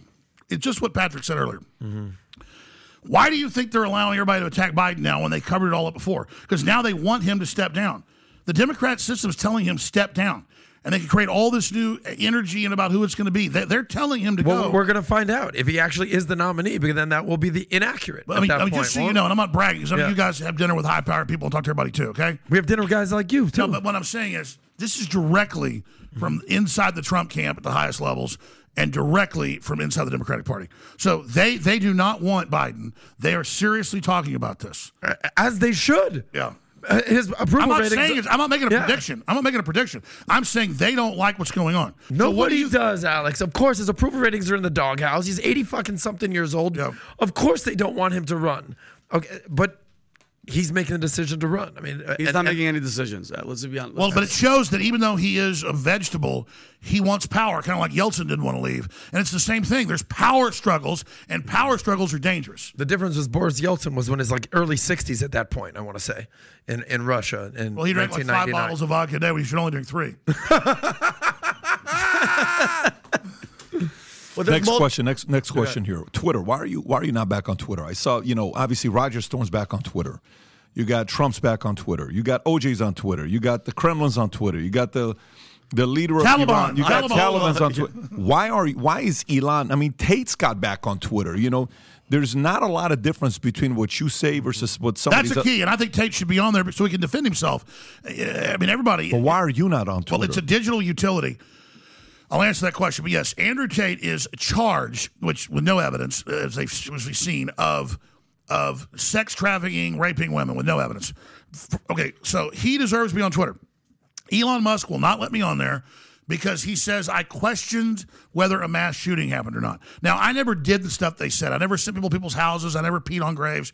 But they were allowed to say that in court because I was defaulted. They could say whatever they wanted. And, and, I, and, and you know, great folks love them to death, and and I, and I, and I, and I, and I pray you know pray for them seriously. Um, that said, um, he understands that I was demonized. Let me explain this. This is key. It came out in Congress that U.S. intelligence agencies were running the censorship, running the surveillance, running the control. Uh, in the in the 2016, but they failed, and then in 2020 they were in control. In 2022 they were successful. That's in like three day long hearings, all of it. I was picked out as a populist to, to destroy my movement, but it was bigger than me to be able to shut everybody else down. And so this is not an exaggeration. I get Google alerts, and I don't even follow them anymore because it's just too much. There were some days in the last five years where it would say 10,000 Google alerts, okay? And, uh, and, and 10% would be this woman named Alex Jones, this big BBC lady, she's a popular host. if she has like a baby or something, some days I go, okay, a third of that's her. Thank God it's not all me. But I'm talking most days it'd be a thousand hits, okay? Because they'd put one AP article out, it'd be put in every newspaper around the country. It, it- so, so some days it'd be 20, 30,000. So there was thousands of TV programs. They would put a report out, and it would be on ABC, NBC, CBS, uh, all of the local stations. I would routinely turn on the local Spectrum channel to see the weather, and routinely it was me being attacked on the local Time Warner owned, you know, has 24 hour cable in Austin run by Time Warner. It's like local CNN. That was not about me. That was about speech is bad. Here's this horrible person, this horrible things to you know mass shooting, dead kids, just dead kids, dead kids, mass shooting, dead kids. Take your guns, take your speech, take this guy's a monster, because I was the archetype of what they want to destroy. Elon is playing 3D chess. He really is. Trump isn't. And Trump's a great guy, but Elon's smarter when it really comes to full spectrum stuff. Elon knows they charged up this giant battery of hundreds of thousands of syndicated articles because you know one gets that a thousand times or more. I mean, we're talking thousands of original articles, thousands of original shows. I mean, I've been on PBS that I know of like 50 times. Just I mean, just program, program, program. Just you know, Nova, blah, blah, just everything, just every channel, NPR, every day. Blah, blah, blah. To charge me up as the Antichrist and to put all this energy into how I'm the worst person in the world, what's demonizing the people and independent media, so they can then use me later and go, oh, look, Alex Jones likes RFK. Oh, look, Alex Jones says Peter Hotez is bad too, to always say, like, oh, he doesn't like Biden. So the devil doesn't like Biden. He must be good. It wasn't about me. It was about making me this image that they stole my identity to own and control. So Elon knows I'm this charged up bomb with this big hand grenade. So he can free the captives. They already took half his advertising. He's barely hanging on. They're coming in with him with the ESGs, as you said last night. He may not win this. If he brings me on, they can go, look, he brought Satan on. So he can free everybody but me, the Taliban, everybody else. That's fine. I kind of, and I understand it. And I'm not, I'm being honest here. Now that I'm more sophisticated, I understand that. You know, it's like Joe Rogan loves me. We hang out, all this stuff. And he's like, yeah, no, I can do all this stuff and expose the New World Order and win and still get criticized, but hang on. I have you come say it, then it's destructive. So, so I understand. Robert F. Kennedy, same thing, you know. And so I understand, and it's great. Robert F. Kennedy is Alex Jones now. Joe Rogan is Alex Jones now. That was always my goal. They're not me. They now see the same perspective. They're now questioning. They now are curious. They now are studying. They're going to find the same thing I found and more. And so Fine. Robert F. Kennedy Jr. won't come on. Joe Rogan. Fine. All that. So we go get dinner. That's what I care about. Hanging out at this great comedy club. He's my friend. That's what matters. Known him 25 years. And so that's what this is all about is winning and defeating these people. So I'm owning that I am the black sheep and that and, the, and that the real devil says the real devil says I'm the devil. What's that tell you? I'm just a regular guy that loves freedom that discovered all this stuff growing up around it and I care. And, and so that's it. Uh, and so but it's a great question. Why am I not on Twitter? There's your answer and thanks for the time. Nobody ever shuts up for me. You got to come on my show. I'm going to shut up for you. Promise you're going to come on. Valuetainment. Let me tell you, you know, uh, I think I think you need to be on there, especially the way Elon's got it. Uh, I think uh, uh, I don't know why he hasn't. I don't even know if he's been asked the question. Why uh, has has anyone? Oh, he came out and said I deserve to be murdered. Who said that? Elon, Musk. Elon Musk said I need. To, I, I should be murdered for what I did. Oh, about Sandy Hook. Yeah, he said. He said. He said. You know what Alex Jones did, attacking those people when their children died, is the worst thing on earth. Not being Taliban, not sex trafficking. That's all. Fine. I mean, seriously. He said Alex Jones is the worst. I will never reinstate him. It would be as Christ said. He should have a stone tied around his neck and thrown into the ocean. He said those words. Elon Musk. He tweeted on He it. says, "My He firstborn child." Let me look at that. Go a little uh, up there. Yeah, there you go. My firstborn child died in my arms. I felt his last heartbeat. I have no mercy for anyone who would use the death of children for gain, politics, or fame. Interesting. But then he went on to say, he quote Jesus, it'd be better for Alex Jones, you know. But that was before he bought Twitter. Uh, no, that's right when he got it. Here, here, here, go back up. He said, There's another tweet where he says I, he quoted Christ. He said it would be better for him to have a millstone. ti- He he deserves to have a millstone tied around his neck. Wow. But you have you have high praise for Elon. You just said that he's way smarter than, than oh, Trump. that was great what he did to him. He's like, "You're right. He's Satan. I won't bring him back. But I'm bring everybody." Uh, He just played their game. That's 3D chess. I love it. It's it's I man. I couldn't. I thank thank you, Elon. Beautiful job. Who do you who do you pit, put in in the in the in the class of people that are fighting for freedom? Whether you say Tucker, whether you say Elon, whether you say these names, who would you put in that category? Who else would you put in that category?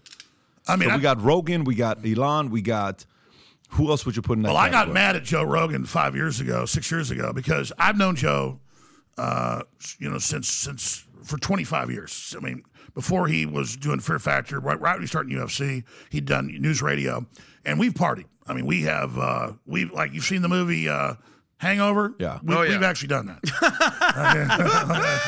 like uh, you know, uh, I don't. It's, it's like the most interesting man in the world. I don't often do drugs, but when I do, it's with Joe Rogan. Literally.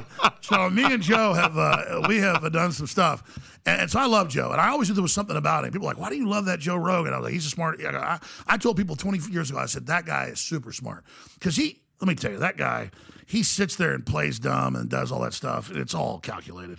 And uh, he's a good guy. He knows all this stuff. We talk every day. I mean, uh, you know, they, they get mad at him about that. We text constantly, you know, every day, and we send people articles and stuff. And he just, and that's why I got mad at him when he was kind of going to liberals about six years ago and kind of playing games. They were kind of recruiting him, and and I was just like, Joe, knock it off, stop. You know about all this, and then he got more hardcore again and he went the right direction and then they did the lockdowns and he said screw these people. It's all true. I'm going after him and now they've got alex jones that's that's more controlled uh, and, and, more controlling himself not controlled by them. They got alex jones 2.0 you got tucker carlson they mess with him. Alex jones 2.0 joe rogan alex jones 2.0 i can just all i want's victory. And i can i just i mean i'm actually proud of the fact that uh, i've been instrumental in waking up joe rogan. You know he listened to my show a lot 20 something years ago. He called in on my show on 9-11 and said, It's irresponsible, Alex, that you're saying the U.S. government blew the buildings up. I saw them blow it up. I saw the local news say, We're going to blow up Building 7. It was on the news that day. But back then, stuff wasn't archived. So it wasn't until four years later,